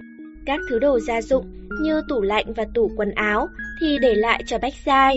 Tất nhiên, còn cả bức tranh ghép tó tướng đã hoàn thành kia nữa. Bọn họ đem nó đi bồi, rồi treo lên tường. Tôi chưa bao giờ nhắc đến chuyện, đó là một bức tranh đen trắng, vẽ cảnh sơn thủy hùng vĩ, độ khó cực kỳ cao. Sao cậu chẳng để gì cho tớ thế? Tớ đang thiếu một cái áo khoác rộng thật oách. Tiểu tài ngồi bên cạnh ông bố dốc hết cả tính mạng và bàn cờ tướng của mình, vừa xem đánh cờ vừa cằn nhằn. Tôi còn tưởng cậu thiếu cái mũ chứ. Một nghệ sĩ hình thể sao có thể thiếu đồ kiếm cơm được? Chiếu tướng bắt xe, hết cờ. À thác cười lớn, đi nước cờ hay nhất của anh từ trước đến giờ. Tôi vui vẻ lấy trong ba lô của A Thác ra một chiếc mũ trụ dài màu đỏ trông rất oách. Đây là do tôi và A Thác đặc biệt đi chọn. Trời đất, màu đỏ đấy. Bố, bố xem đẹp trai không? Tiểu tài kinh ngạc xen lẫn mừng rỡ, lập tức đội cái mũ lên. Bác Dũng đang trầm tư, xem làm sao hóa giải được thế cục khó khăn A Thác bày ra, không hơi đâu mà để ý đến anh ta. Vì màu đen bán hết sạch rồi, nên đành phải mua màu đỏ vậy. Tôi cười hì hì. A Thác nói, dẫu sao thì anh cũng hợp màu đỏ hơn. Hy vọng cậu đội cái mũ này sẽ được may mắn giành chiến thắng trong cuộc thi ảo thuật ở Mỹ. A Thác giơ ngón tay cái lên. May mắn cái gì? Tớ thuộc phái thực lực đấy. Tiểu tài nói đoạn, lập tức nhấc từ trong cái mũ ảo thuật mới trên tay ra một chiếc giày. Buổi tối hôm tặng quà cho tiểu tài cũng là lần cuối cùng A Thác phụ đạo cho anh ta. Mặc dù tiểu tài vẫn chưa hạ được quyết tâm. Sau khi thắng ván cờ tướng duy nhất, A Thác cầm lái con SB đeo tôi ra bờ biển Nam Liêu. Trên đoạn đê biển, chúng tôi từng bắn hết một thùng pháo thăng thiên, chỗ cũ. Chúng tôi theo lệ cũ, mua hai cốc trà sữa chân trâu nóng và hai con mực nướng ở hàng quà vặt. A Thác đỡ chân, giúp tôi leo lên bờ đê, đưa đồ ăn cho tôi cầm, sau đó thân thoát leo lên như con thạch sùng. Quên không mua pháo hoa, thật là thất sách. Tôi phủi quần, phải đợi hai năm nữa mới lại được cùng nhau bắn pháo thăng thiên rồi. Cũng chẳng có gì thất sách, thế nào rồi cũng có cơ hội. A Thác cười cười, uống trà sữa. Phong cảnh cảng Nam Liêu về đêm cơ bản là một vùng tối đen như mực. Ngọn hải đăng phía xa trông chẳng nên thơ tiệu nào, mà ánh đèn thuyền cá thỉnh thoảng trông thấy cũng đa phần là thuyền đi tuần của đội tuần tra bờ biển. Thiếu mất pháo thăng thiên đúng là chán hơn rất nhiều. Chúng tôi ngồi trên bờ đê nói chuyện linh tinh, chẳng hề cảm thương ly biệt, kể cả lúc nhắc đến quá trình quen nhau rồi thân nhau trong hai năm nay cũng chỉ dăm câu ba điều, cười nói qua quýt, chẳng cố ý đào bới chuyện gì lên. Có điều, tôi đột nhiên nhớ ra, chúng tôi quen nhau lâu như vậy mà chẳng cãi nhau lấy một lần, đúng là hết sức kỳ dị. À Thác nói, anh vốn không quen cãi nhau với người khác, vì căn bản không cần thiết phải cãi vã. Tuy vậy, với những lúc ở cạnh tôi, đích thực cũng không có gì để anh phải nổi cáu cả. Sao lại nói vậy? Tôi hỏi, miệng nhai mực nướng. Từ hồi bé tí, anh đã quen dùng ánh mắt của 10 năm sau để nhìn nhận hiện tại rồi. Vì vậy, có rất nhiều chuyện kỳ thực anh chẳng để tâm. Mấy chuyện vặt vãnh như kiểu nhân viên bán hàng trở nhầm tiền hay là nhân viên phục vụ mang nhầm đồ ăn lên, anh của 10 năm sau căn bản không để ý. Vì vậy anh của hiện tại hà tất phải tức giận làm gì chứ? Lãng phí thời gian, lãng phí tinh thần. A Thác vươn vai một cái. Uhm, còn gì nữa không? Tôi nha chân châu hỏi. Còn nữa chứ, hồi anh học tiểu học, thường hay bị thầy giáo dạy nhạc phạt đứng khuỵu chân vì quên mang sáo. Nhưng anh chẳng ngại, một mình ngoài hành lang còn có thể nghĩ ngợi rất nhiều điều, như là tan học nên kiếm ai chơi cùng chẳng hạn. À Thác nói, câu chuyện gần như chẳng liên quan gì cả. Nhưng hôm đó, sau khi anh bị đám lưu manh đóng kịch bổ vây, anh vẫn rất tức giận đánh anh bạo một đấm mà. Tôi phản bác, đó là vì anh hiểu rõ, 10 năm sau anh vẫn sẽ rất bực tức với trò đùa ác ấy. Và lại, anh bạo là bạn tốt của anh, anh không muốn giữa anh với anh ấy có khúc mắc gì, bởi vậy đã đánh thì vẫn phải đánh, chỉ là... A Thác ánh náy nói, tối hôm đó đã làm em hoảng sợ, không biết đấm một cú thế có đủ không? Nếu không đủ, anh gọi điện thoại cho anh Bạo, hẹn thời gian đánh bù thêm nhé. Đồ ngốc này, anh không sợ anh Bạo chém anh à? Tôi cười nói, Nhưng mà sao, anh biết 10 năm sau anh sẽ nhìn hiện tại như thế nào chứ? Biết đâu anh của 10 năm sau lại để ý thì sao? Chỉ là bây giờ anh vẫn chưa phát hiện ra đấy thôi. Tất nhiên, anh cũng không thể biết chắc trăm phần trăm chuyện sau này. Giống như hồi trước, anh bị loan loan đá ấy. Anh tưởng bạn bè chỉ cười nhạo một dạo rồi thôi.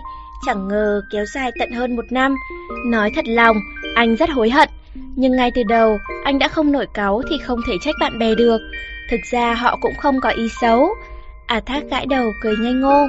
Lúc đó anh thực sự rất đáng thương đấy. Tôi hồi tưởng lại bộ dạng lúng túng của anh trước mặt bao nhiêu người. Khi ấy, cả mặt lẫn cổ A Thác đều đỏ bừng lên. Ừ, vì vậy vẫn phải cảm ơn em vì đã giải cứu anh. Không có em, có khi giờ anh vẫn bị vây khốn ở điểm khởi đầu ấy. A Thác chia tay ra, lông mày nhướng nhướng lên. Ha, đã bao giờ em nói mỗi lần anh bắt tay em đều như vặn gãy tay em luôn chưa nhỉ? Tôi chia tay, A Thác cười lên ha hả. Tất nhiên, vẫn là một cú bắt tay vận đủ 10 thành công lực. Sáng sớm hôm sau, A Thác đã phóng xe máy từ Tân Trúc đến núi Thành Công ở Đài Trung báo danh để căn phòng lại cho Bách Giai và cả Rốt. Anh gọi điện về nói đã gửi xe máy ở nhà bạn cùng lớp ở Đài Trung, rồi húi đầu cua đi đăng lính. Nếu kết thúc đợt huấn luyện tân binh, có thể trở về Tân Trúc, sẽ tìm chúng tôi tụ tập ăn uống. Trùng hợp là anh trai tôi cũng lên núi Thành Công đúng đợt này. Thần Linh phù hộ, hy vọng anh ấy đừng rút phải giải kim mã. Văn Linh lên mạng viết thư cho tôi, tôi chỉ biết lắc đầu thở dài. Anh trai tôi xưa nay rất kém cho rút thăm. Hồi nhỏ, khi chúng tôi đến tiệm tạp hóa rút thăm trúng thưởng, anh tôi lần nào cũng là cảm ơn quý khách hoặc rút được que kem vị cam. Khi sổ quẻ hỏi chuyện trước ban thờ tổ tiên, nếu không phải không ra quẻ thì cũng là quẻ cười. Còn nếu chơi rút xăm giấy ở máy tự động trong khu vui chơi, đa số đều rút được xăm đại hung. Còn lần này, tôi thấy anh tôi quá nửa có số vượt biển lênh đênh, may ra thì cũng vào đội thủy quân lục chiến đánh đầu thắng đó. Êu, nghỉ hè rảnh rỗi thế, hay là lúc nào tập lái xe đi? Nếu anh rút phải kim môn thật, xe để lâu quá không lái sẽ hỏng mất. Lỡ nó hỏng, anh sẽ tìm máy tính sổ đấy. Trong lúc sắp xếp hành lý, anh trai ném chìa khóa xe ô tô cho tôi. Anh cũng tự biết mình sẽ rút chúng kim môn hả? Tôi không chút khách khí nhận lấy chìa khóa, trong lòng khóc khởi vui mừng. Ít nhất còn có một cô gái xinh đẹp ở Đài Loan đợi anh mà, không giống như ai kia. Ông anh tôi cười trông như một thằng ngốc vậy. Anh tôi nói cũng đúng. A Thác đi châu Phi, cũng có một cô gái xinh đẹp ở Đài Loan đợi anh ấy. Xét cho cùng, đều là sự chờ đợi hạnh phúc. Nhưng có một số sự việc bắt đầu trở nên quay quái, đặc biệt là bản thân tôi.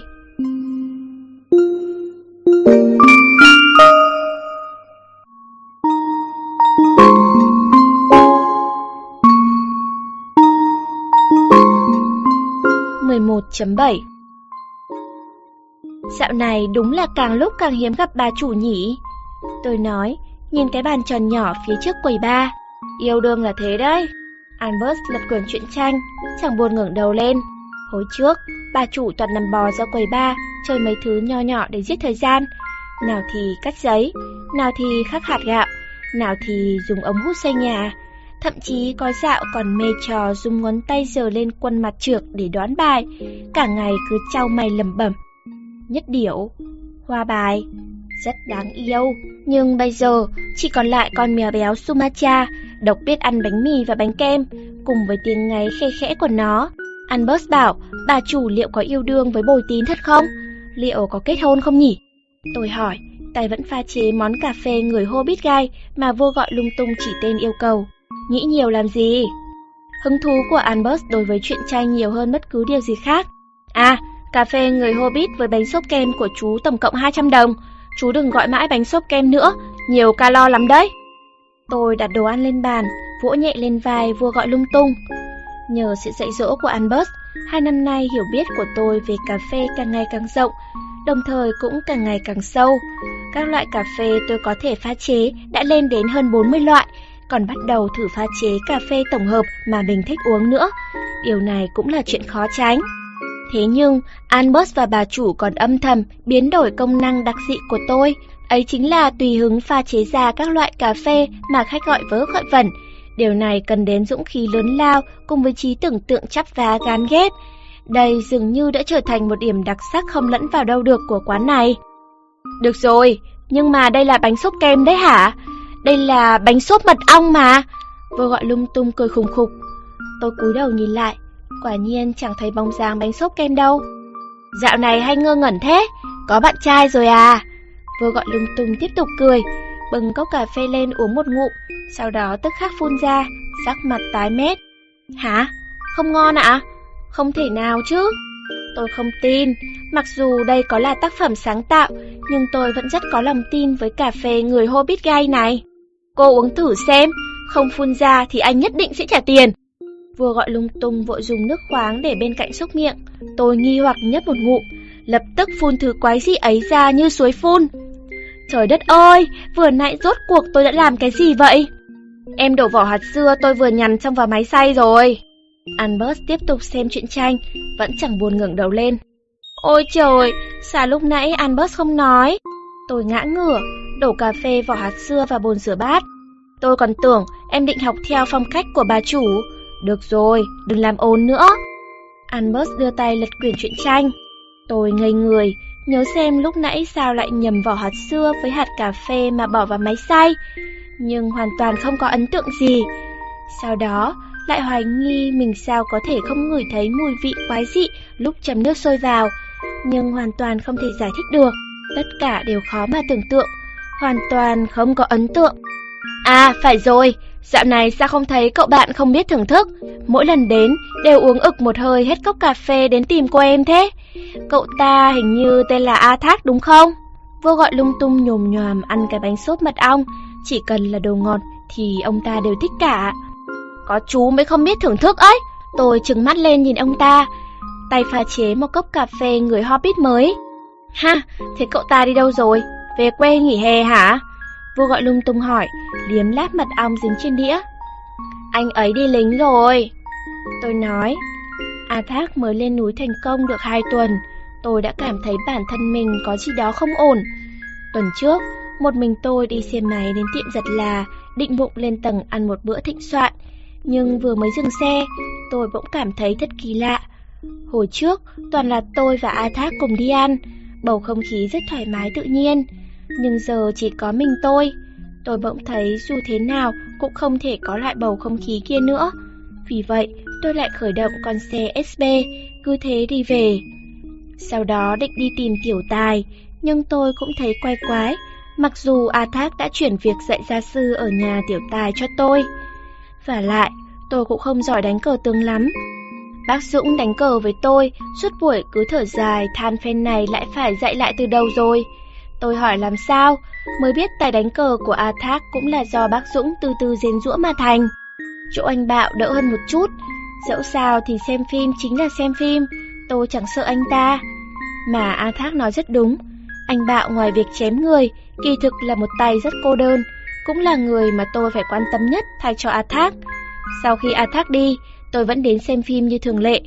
Bề ngoài anh Bạo tuy chẳng nói gì, nhưng trong lòng thực ra vui muốn chết. Lần nào cũng thế, tôi còn chưa kịp đặt mông ngồi xuống, anh ta đã ra ngoài mua trà sữa chân châu mà tôi hay uống về. Có điều, anh ta không biết, A Thác mới là người thích uống trà sữa chân châu nhất. Tuần trước, lúc đi bơi tôi gặp A Châu. Cô ấy rất quái, đến tận bây giờ vẫn chỉ biết thả mình trôi nổi như con sứa và bơi ngửa được một chút. Tôi nói với cô ấy chuyện A Thác đi lính, đã đem cả rốt cô ấy tặng, giao cho bạn gái tương lai nuôi hộ. A Châu rất kinh ngạc, nói bạn gái tương lai của A Thác không phải chính là tôi sao? Tôi nói tất nhiên không phải, mà là bạn cùng phòng của tôi. Nào ngờ, A Châu đột nhiên khóc giống lên tu tu, nói cô ấy còn tưởng bọn tôi là một cặp, thế nên từ đầu đến giờ mới không thực thi biện pháp đeo đuổi điên cuồng sở trường với A Thác, không dừng để lỡ mất một mối nhân duyên tốt, nghĩ mà lại thấy tức cười. Có điều, về sau A Châu khóc đến mức ngay thả mình trôi như con sứa cũng bị sặc nước liên tục. Nghĩ lại, đúng là có chút tịch mịch. Sau khi A Thác lên núi thành công, cuộc sống của tôi bỗng chốc bớt đi một nửa niềm vui, giống kiểu bị hút thành trạng thái bán chân không vậy. Có lúc, đột nhiên thân người ra, như là hôm đó, sau khi trông thấy A Châu suy sụp, bản thân tôi cũng bơi đến cụm đầu vào tường, đến giờ trên trán vẫn còn dán salon pad. Cốc này tôi mời, vừa nãy xin lỗi chú nhé. Tôi thu dọn cái đĩa sứ vua gọi lung tung vừa ăn xong, đưa cốc cà phê mới lên. Lần sau cẩn thận chút đấy. Vua gọi lung tung sảng khoái đón nhận, uống một ngụm, sau đó lại phun ra. Lần này ông ta phun khắp cả bàn. Không phải chứ? Tôi ngạc nhiên, nhưng đầu nhìn Albert. Điếu thuốc lúc nãy tôi hút dở. Albert chẳng buồn ngừng đầu lên, lạnh lùng buông một câu. Bây giờ mới có hai tuần, sau đây là hai năm, xem ra vẫn phải làm quen dần.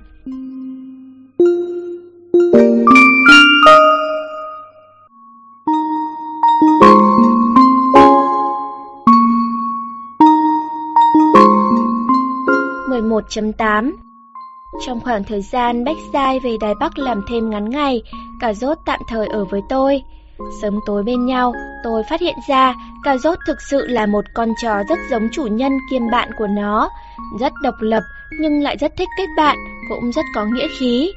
Cả ngày nó đều ở bên ngoài lượn lờ, khi nào đói bụng mới mò về, tự mình vào bếp tìm cách mở tủ lạnh kiếm thức ăn.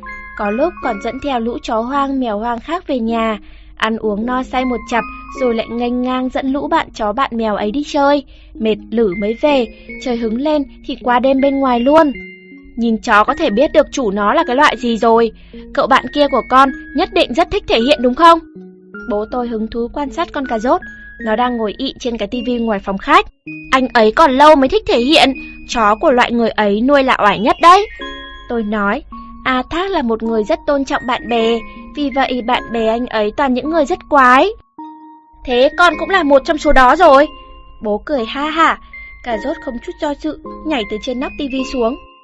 Đúng vậy, A Thác nói con đã cứu vớt anh ấy, lại còn là một cô gái đi xe mô tô, còn dùng tay bắn pháo thăng thiên rất giỏi nữa. Tôi dương dương đắc ý, lấy giấy báo gói cục phân chó trên nắp tivi vào. Lại thêm một tuần nữa, một tối A Thác gọi điện cho tôi từ núi Thành Công, hẹn thời gian đi ăn cơm.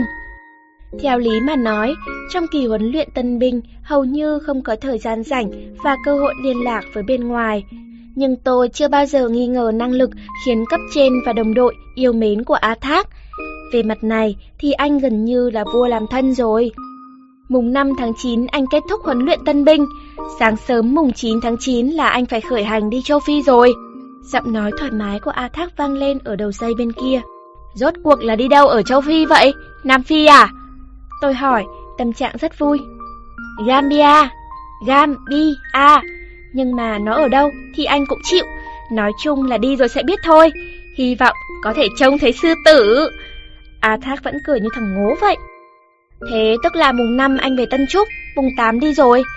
Vậy chúng ta hẹn lúc nào ăn cơm đi. Tiện thể em dẫn cả rốt đến cho anh xem, dạo này nó đang tập đi ị, khắp nhà em, chỗ nào cũng là một bãi, khủng khiếp lắm. Tôi cười ha ha. Mùng 5 anh còn phải đi làm mấy thủ tục để xuất ngoại, Mùng 6 phải tham gia họp lớp đại học kiêm đám cưới ở Đài Bắc. Hôm ấy anh sẽ ở nhà bạn cùng lớp, chính là A Bộc chủ nhiệm câu lạc bộ đấy. Cậu ta sắp lấy vợ rồi, thật là nhanh quá đi. A Thác nói như súng lên thanh, giọng rất hưng phấn. Thế... thế bao giờ anh về Tân Trúc? Quả tim tôi đột nhiên trầm xuống, không được vui vẻ cho lắm. Tối ngày mùng 8, hôm ấy vừa khéo là chủ nhật, anh đúng là có lộc ăn. Nhớ phải nhấn mạnh với thím Kim Đào đấy nhé, anh muốn ăn phần gấp đôi, nhưng chỉ có thể ở Tân Trúc mấy tiếng thôi. Máy bay của anh sáng sớm mùng 9 đã khởi hành rồi, vì vậy anh ăn xong cơm, thăm bạn bè xong là phải đi xe ra sân bay trung chính luôn. A Thác càng nói càng nhanh. Thế còn mùng 7? Mùng 7 là có thể về rồi cơ mà. Tôi ấp úng.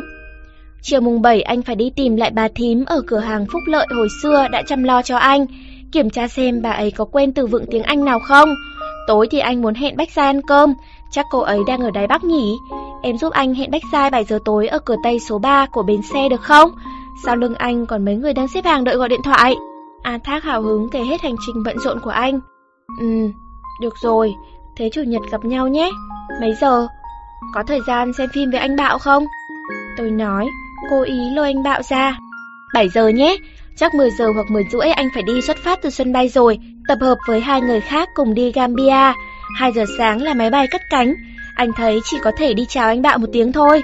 A Thác nói, được rồi, thế nhé, anh phải đi trộm bánh mì với trung đội trưởng đây, bye bye. Điện thoại gác máy. Tôi buồn muốn chết, nhưng vẫn lập tức gọi điện báo cho Bách Giai. Bách Giai tất nhiên vui sướng, còn hôn tôi một cái rõ kêu trong điện thoại nữa. Cậu cảm thấy tối hôm đó tối hôn anh ấy thì sao? Liệu có phải rất hoàn mỹ không? Giọng Bách Giai hết sức hân hoan, giống như vị nữ tu cất tiếng hát vang trong phim The Sound of Music vậy. Làm sao mà tớ biết được, tớ đã hôn bao giờ đâu. Tôi vỗ chán. Hay là... hay là biến anh ấy thành một người đàn ông chân chính? Bách Gia đã bắt đầu ảo tưởng lung tung. Hả? Biến thế nào? Tôi không hiểu. Tớ... tớ muốn dành đêm đầu tiên cho A Thác trước khi anh ấy rời Đài Loan ấy. Giọng Bách Gia chỉ thoáng ngần ngừ. Tôi đờ người ra. Thế này không được ổn lắm thì phải. Tôi không biết nên nói gì nữa. Tớ cũng không biết, nhưng tớ biết rằng mình sẽ không hối hận. Tóm lại, cảm ơn cậu đã hẹn giúp tớ. Lúc trước tớ còn đang lo liệu anh ấy có đột nhiên bay sang nước ngoài luôn không, giờ thì yên tâm rồi. Bách dài thở hắt ra một hơi, còn tôi thì lại hít sâu một hơi.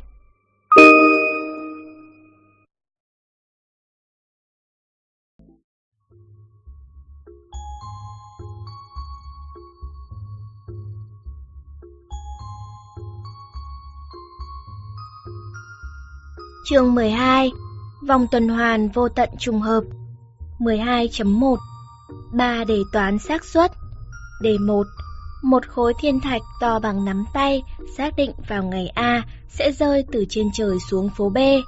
Anh Giáp mỗi ngày đều đi lại trên phố B 100 lần. Xin hỏi, xác suất anh Giáp bị khối thiên thạch ấy rơi trúng đầu vào ngày A là bao nhiêu? Dựa theo toán học hoặc xác suất thời gian để tính toán, đáp án gần như là không. Đề 2 xác suất bạn thân anh Giáp là anh Ất, yêu cô Bính, em gái anh Giáp, nhưng về sau anh Ất lại phải lòng cô Đinh, vợ chưa cưới của anh Giáp mà bỏ rơi cô Bính. Cuối cùng, phát hiện ra cô Đinh là em gái cùng cha khác mẹ với mình là bao nhiêu? Theo nguyên tắc, phim truyền hình lúc 8 giờ không có nghĩa là hiện thực, đáp án vốn dĩ là không. Đề 3. Đọc lại đề 1 và đề 2. Xin hỏi, xác suất anh Giáp trong đề 1 và anh Giáp trong đề 2 là cùng một người là bao nhiêu? Không cần dựa theo nguyên tắc nào, đáp án không hơn không kém, chính là không. Albert, nhóc, chị có chuyện muốn nói với hai đứa. Bà chủ mặt mày rạng rỡ, gương mặt trang điểm nhẹ nhàng, toát lên vẻ phấn khởi. Chị cũng cắt tóc ngắn, cả người đều đang tỏa sáng. Lúc đó, tôi đang đợi Niệm Thành đến đổi ca lúc 6 giờ rưỡi, còn Albert thì đang giang hạt cà phê mới chuyển đến. Quán cà phê đợi một người, lúc chập tối chìm trong bầu không khí cổ quái xưa nay chưa từng thấy. Một tin tốt, một tin không được coi là tin tốt. Bà chủ ngồi trước quầy ba, vuốt ve con mèo Sumatra, ánh mắt đờ đẫn. Tôi và Albert dừng việc lại, vô gọi lung tung cũng sân tới. Sau thử thách tình yêu 100 cốc cà phê đắng chát khó uống, bà chủ sắp làm đám cưới rồi. Bồi tín không còn ủ rũ chán trường, đờ đà đờ đẫn nữa. Ông ta đã cầm lại cây violon bước lên sân khấu, ngồi trở lại chiếc cây piano sáng tác. Bà chủ không còn luyến tiếc quán cà phê nhỏ xíu, toàn những công việc bé bằng hạt vừng này nữa. Chị quyết định theo bồi tín đến giàn nhạc giao hưởng quốc gia Ý, tham gia chuyến lưu diễn kéo dài 2 năm ở khắp châu Âu. Rốt cuộc, bà chủ cũng đợi được, đợi được người ấy của chị. Tất nhiên, điều này cũng có nghĩa là quán cà phê này sắp sửa ngừng kinh doanh. Đối với bọn em, hai tin này đều là tin tốt mà. Tôi ôm lấy bà chủ. Nếu sinh em bé, chị đừng quên gửi ảnh về đấy. Albert cũng cười cười, vỗ vai bà chủ. Trong quãng thời gian chị cô đơn nhất, rất vui vì có các em ở bên cạnh chị. Bà chủ ôm hai chúng tôi, rất chặt, rất chặt. Nhưng có một người đột nhiên không kiềm chế được. Đợi đã! Thế tôi sau này phải tính sao đây?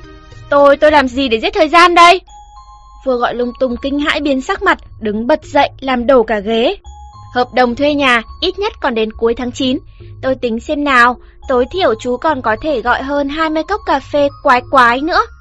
Tôi cười khanh khách, che giấu cảm giác tịch mịch sắp tràn ngập cả cõi lòng. Khi vua gọi lung tung sắp khóc òa đến nơi, cửa quán mở ra. Là Trạch Vu. Anh cười tươi như ánh nắng, gật đầu với chúng tôi, rồi đi tới góc quen thuộc ngồi xuống. Cà phê Kenya của em kìa. Albert ngáp ngáp. kiếm quyền truyện tranh trở về nhịp sống quen thuộc của cô. Bà chủ quay sang an ủi vua gọi lung tung. Ông ta không ngờ lại ủ rũ đến độ đời đẫn cả người. Tôi thành thạo pha một cốc cà phê Kenya thơm nồng, chọn mấy cái bánh quy sô-cô-la đi tới trước mặt Trạch Vu. Hôm nay, quán em xảy ra một chuyện lớn đấy. Tôi đặt cà phê và bánh quy xuống. Trạch Vu bật máy tính sách tay lên như mọi khi. Hả? Chuyện gì thế? Trạch Vu ra hiệu cho tôi ngồi xuống. Bà chủ sắp làm đám cưới rồi, bọn em chỉ kinh doanh đến cuối tháng này thôi. Tôi nói, ngón tay gõ nhẹ nhẹ lên cốc cà phê trước mặt Trạch Vu. Sau này anh đi quán khác, phải làm quen lại với một thứ cà phê có phong vị Kenya khác rồi. Anh nghĩ chưa chắc đâu. Trạch Vu mỉm cười, cầm cốc cà phê lên ngửi ngửi. Dạ. Tôi không hiểu. Chợt thấy Trạch Vu xoay máy tính sách tay một vòng, đặt trước mặt tôi. Ngày này hai năm trước, quán em cũng xảy ra một chuyện lớn. Trạch Vu uống cà phê. Tôi chưa từng thấy anh cười giống như lúc này bao giờ. Trên màn hình máy tính có một lá thư. Ngày này hai năm trước, trời mưa lớn, chàng trai ướt sượt nước mưa, đẩy cửa đi vào một quán cà phê tên gọi đợi một người, trông thấy một cô gái đang lúng ta lúng túng. Cô gái bưng một cốc đồ uống quái dị, nổi lềnh phềnh bã cà phê cho chàng trai, bắt đầu cho mấy trăm lần hội ngộ của hai người họ. Cá tính thẳng thắn của cô gái, chàng trai chưa từng tưởng tượng đến. Nụ cười đáng yêu ấy, chàng trai vẫn luôn âm thầm thưởng thức. Những lúc ở trong văn phòng câu lạc bộ chật trội, cùng ăn mì ăn liền, chuyển mảnh giấy, là khoảnh khắc vui vẻ nhất trong đời chàng trai. Tưởng tượng ra cảnh cô gái mỗi ngày đều nhận được một lon nước tiên thảo mật ong ngoài cửa là giấc mộng đẹp hàng đêm của chàng trai. Chỉ ở trước mặt cô gái, chàng trai mới có được cốc cà phê Kenya chân thực nhất, cũng mới là cốc cà phê Kenya chân thực nhất. Ngày này hai năm sau, chàng trai có lời muốn nói với cô gái. Tôi thẫn thờ nhìn màn hình máy tính, không thể thở nổi. Một bàn tay to lớn đã gấp máy tính lại. Nước tiên thảo mật ong. Xin hỏi, em có bằng lòng ở bên cà phê Kenya không? Mặt trạch phu đỏ bừng lên, nhìn đôi mắt to của anh đang phát sáng. Tôi chờ đợi. Tôi ảo tưởng. Tôi diễn tập thời khắc này trong đầu mình đã chọn 2 năm. Nhưng tôi chưa bao giờ nghĩ, khi khoảnh khắc này đến tôi vẫn ngây người ra. Hô hấp khó khăn, nhịp tim tăng tốc, đầu óc trống rỗng, chỉ còn lại mỗi một chữ. Uhm... Trạch vu cầm tay tôi, khẽ khẽ nắm lấy. Ánh mắt tôi bắt đầu trở nên mơ hồ. Tôi rơi nước mắt. Rốt cuộc đợi được rồi. Rốt cuộc tôi cũng đợi được rồi. Mỗi cô gái đều đang đợi đến một ngày nào đó sẽ có kỵ sĩ mặc áo giáp trắng thúc ngựa tới bên cạnh, dâng tặng bó hoa màu trắng, dắt tay cô gái, mời cô lên ngựa là vút đi. Nhưng đại đa số các cô gái đều chỉ có thể nhìn thấy cảnh tượng đẹp đẽ động lòng người ấy khi nhắm mắt lại. Còn tôi, không ngờ lại có thể ngồi bên cạnh kỵ sĩ của mình, toàn thân run rẩy, kích động không thôi. Hôm nay, mùng 8 tháng 9, là ngày đầu tiên chúng ta gặp nhau, cũng là ngày kỷ niệm yêu nhau nhất định phải chúc mừng thật linh đình mới được. Trạch Phu trông có vẻ rất vui. Anh biết một chỗ này hay lắm.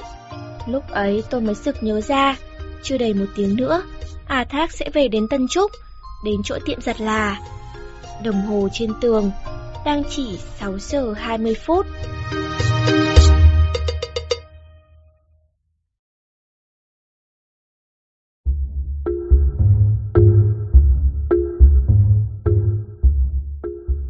12.2 Ngồi lên chiếc xe thể thao của Trạch Vu, tôi tò mò sờ chỗ này chỗ kia.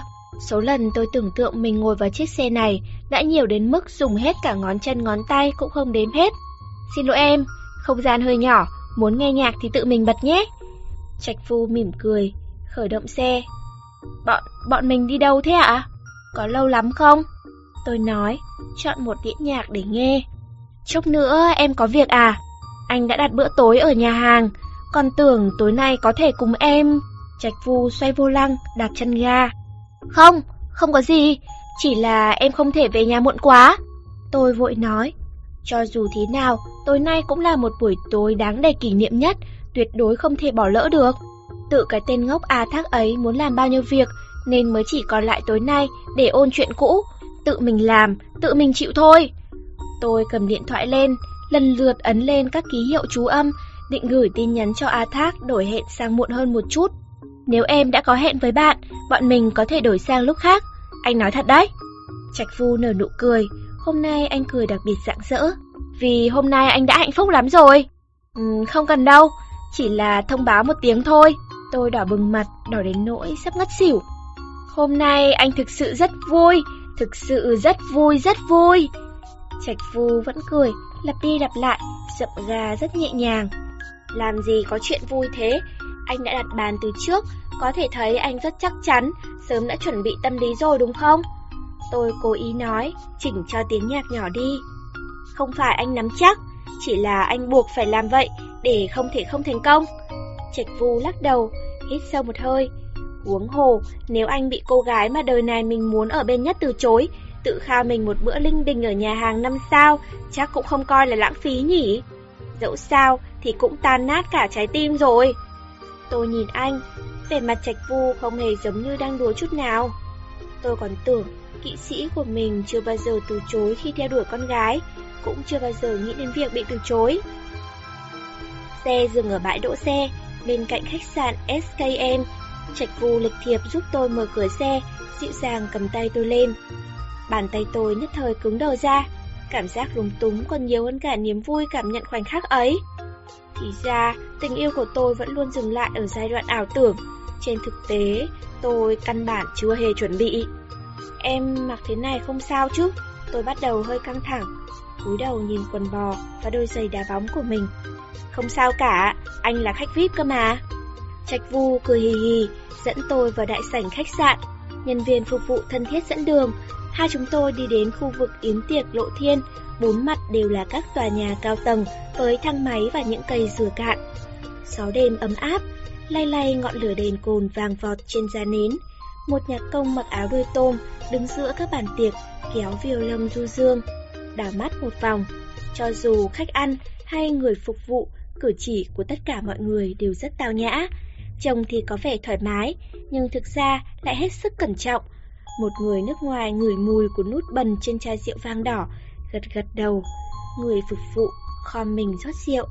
Tôi tựa hồ lạc vào tiệc tối của giới quý tộc, không khỏi có cảm giác ngượng ngùng vì sự nhếch nhác của bản thân. Đừng để ý mấy chuyện đấy, đồ ăn ở đây thực sự rất ngon, thế là đủ rồi.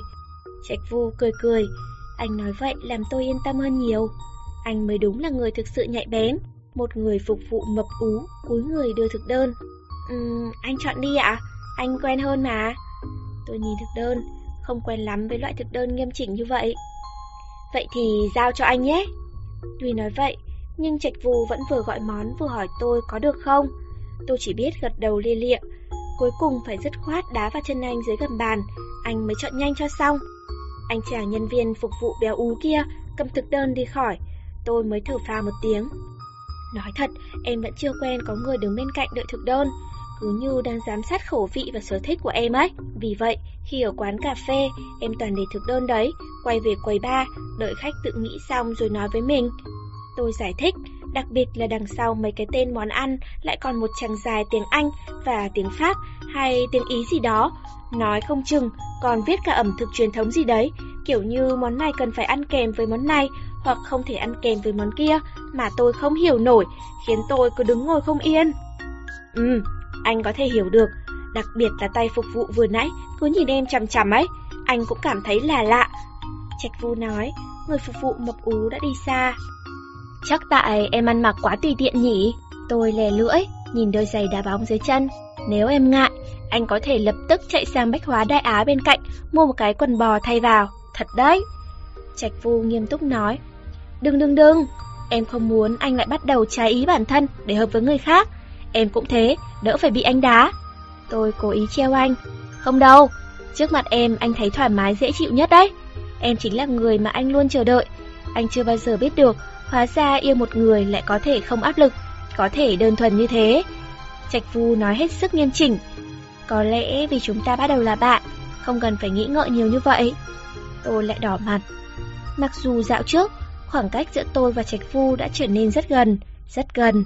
Xong tôi vẫn cảm thấy thần tình yêu đến quá đột ngột, sợ rằng đây chỉ là một ảo giác đẹp đẽ. Lúc này, người phục vụ béo kia quay lại, hai tay cầm một chai rượu vang. Anh ta đứng cạnh bàn, vừa rót rượu cho chúng tôi, vừa nhìn tôi chằm chằm. Tôi và Trạch Phu ngơ ngác nhìn nhau, đến khi anh ta đặt chai rượu xuống rời đi, vẫn còn ngoảnh đầu lại nhìn chúng tôi. Tay béo này đúng là quái dị thật, nếu anh ta còn làm vậy lần nữa, anh sẽ gọi quản lý của họ đến hỏi. Trạch Phu cũng không hiểu chuyện gì, ly rượu trên tay khẽ chạm vào ly của tôi. Cảm ơn anh đã mời em ăn tối. Tôi nói, bẽn lẽ nhấp một ngụm rượu vang. Đừng nói vậy. Trạch Phu nhìn đồng hồ, mỉm cười. Từ 45 phút trước, Lý Tư Huỳnh đã chính thức trở thành bạn gái của Dương Trạch Vu rồi. Bạn trai mời bạn gái ăn cơm là chuyện thiên kinh địa nghĩa mà. Tôi gật đầu, vẫn rất căng thẳng. Nhưng càng nghĩ, tôi lại càng thấy không ổn. Tôi và Trạch Vu lẽ ra không nên vì thay đổi thân phận mà trở nên xa lạ mới đúng. Vậy thì rốt cuộc tôi đang căng thẳng chuyện gì? Sao thế? Từ lúc vào đây đến giờ, em đã xem đồng hồ 17 lần rồi. Bàn tay Trạch Vu đặt lên tay tôi bóp nhẹ. Vậy sao ạ? Em đã xem đồng hồ 17 lần. Tôi kinh ngạc, lập tức xem đồng hồ lần thứ 18, 7 giờ 7 phút. Nếu... Trạch Vu vừa mới cất tiếng. Không, em em đi toilet một chút là được. Tôi đứng dậy, tay nắm chặt chiếc điện thoại di động.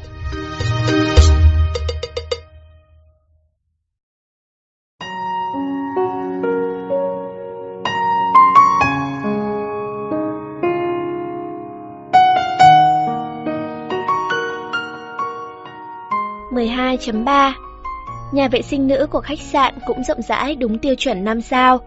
Tôi đứng trước bồn rửa tay gọi điện cho A Thác.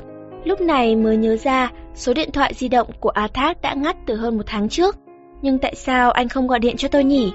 Hỏi tôi sao không đến tiệm giật là ăn cơm? Chẳng lẽ việc ăn cơm tối với tôi không quan trọng chút nào hay sao?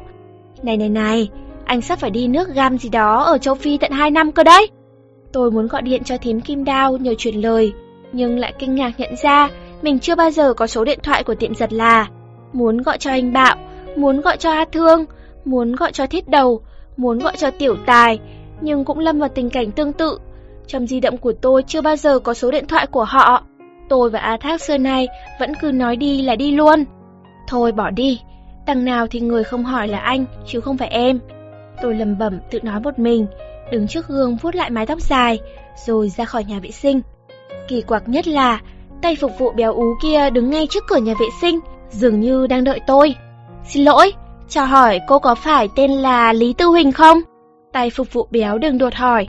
Bộ dạng lúc nói chuyện của anh ta giống hệt tam sư đệ sở trường khinh công Thủy Thượng Phiêu trong phim Đội bóng Thiếu Lâm. Hả? Anh quen tôi à? Tôi dừng bước, chăm chú nhìn anh ta. Cậu đúng là Lý Tư Huỳnh rồi. Tôi... tôi là Trương Trai En đây. Tay phục vụ béo vui vẻ chia tay ra. Tôi sực hiểu, thì ra là cơn ác mộng siêu cấp từng đeo bám tôi thời thơ ấu, Trương Trai En. Chẳng trách, tôi cứ nghĩ mãi không nhớ ra là ai, vì tôi luôn muốn vứt bỏ đoạn hồi ức không thể chịu nổi ấy. Đúng là lâu lắm không gặp. Mặc dù không thích lắm, nhưng nể tình hôm nay tôi đang may mắn, tôi vẫn bắt tay với cậu ta. Chuyện hồi xưa thật tình cực kỳ xin lỗi cậu. Bấy lâu nay vẫn không có mặt mũi nào nói với cậu một tiếng xin lỗi. Giờ ban ngày tôi đang học sửa xe, tôi đến đây làm thêm. Vừa nãy nhìn thấy cậu tôi còn không dám tin vào mắt mình cơ. Sau khi tốt nghiệp cấp 2, cậu xinh đẹp hơn nhiều đấy. Người lúc nãy ngồi đối diện với cậu chắc là bạn trai à? Vẻ mặt áy náy của Trương trai En có lẽ không phải cố tình giả bộ. Chuyện hồi trước thôi bỏ đi, đằng nào thì từ hồi lên cấp 2 cậu cũng đã bớt đi rất nhiều, vậy là tôi may mắn lắm rồi. Tôi nhún nhún vai. A Thác nói dùng ánh mắt của mình 10 năm sau để nhìn hiện tại. Tôi thì đứng ở hiện tại, nhìn Trương trai En 10 năm trước. Hồi nhỏ, cậu ta vẫn cứ đang ghét như thế, không thể tha thứ được. Vì vậy, hồi đó tôi ghét cậu ta vẫn là rất có lý. Đây là danh thiếp của tôi, sau này xe cậu mà hỏng, tôi giúp cậu sửa miễn phí 10 lần, coi như xin lỗi. Trương trai En móc trong túi ra một tấm danh thiếp của hãng xe, vẻ mặt trông như người mắc nợ.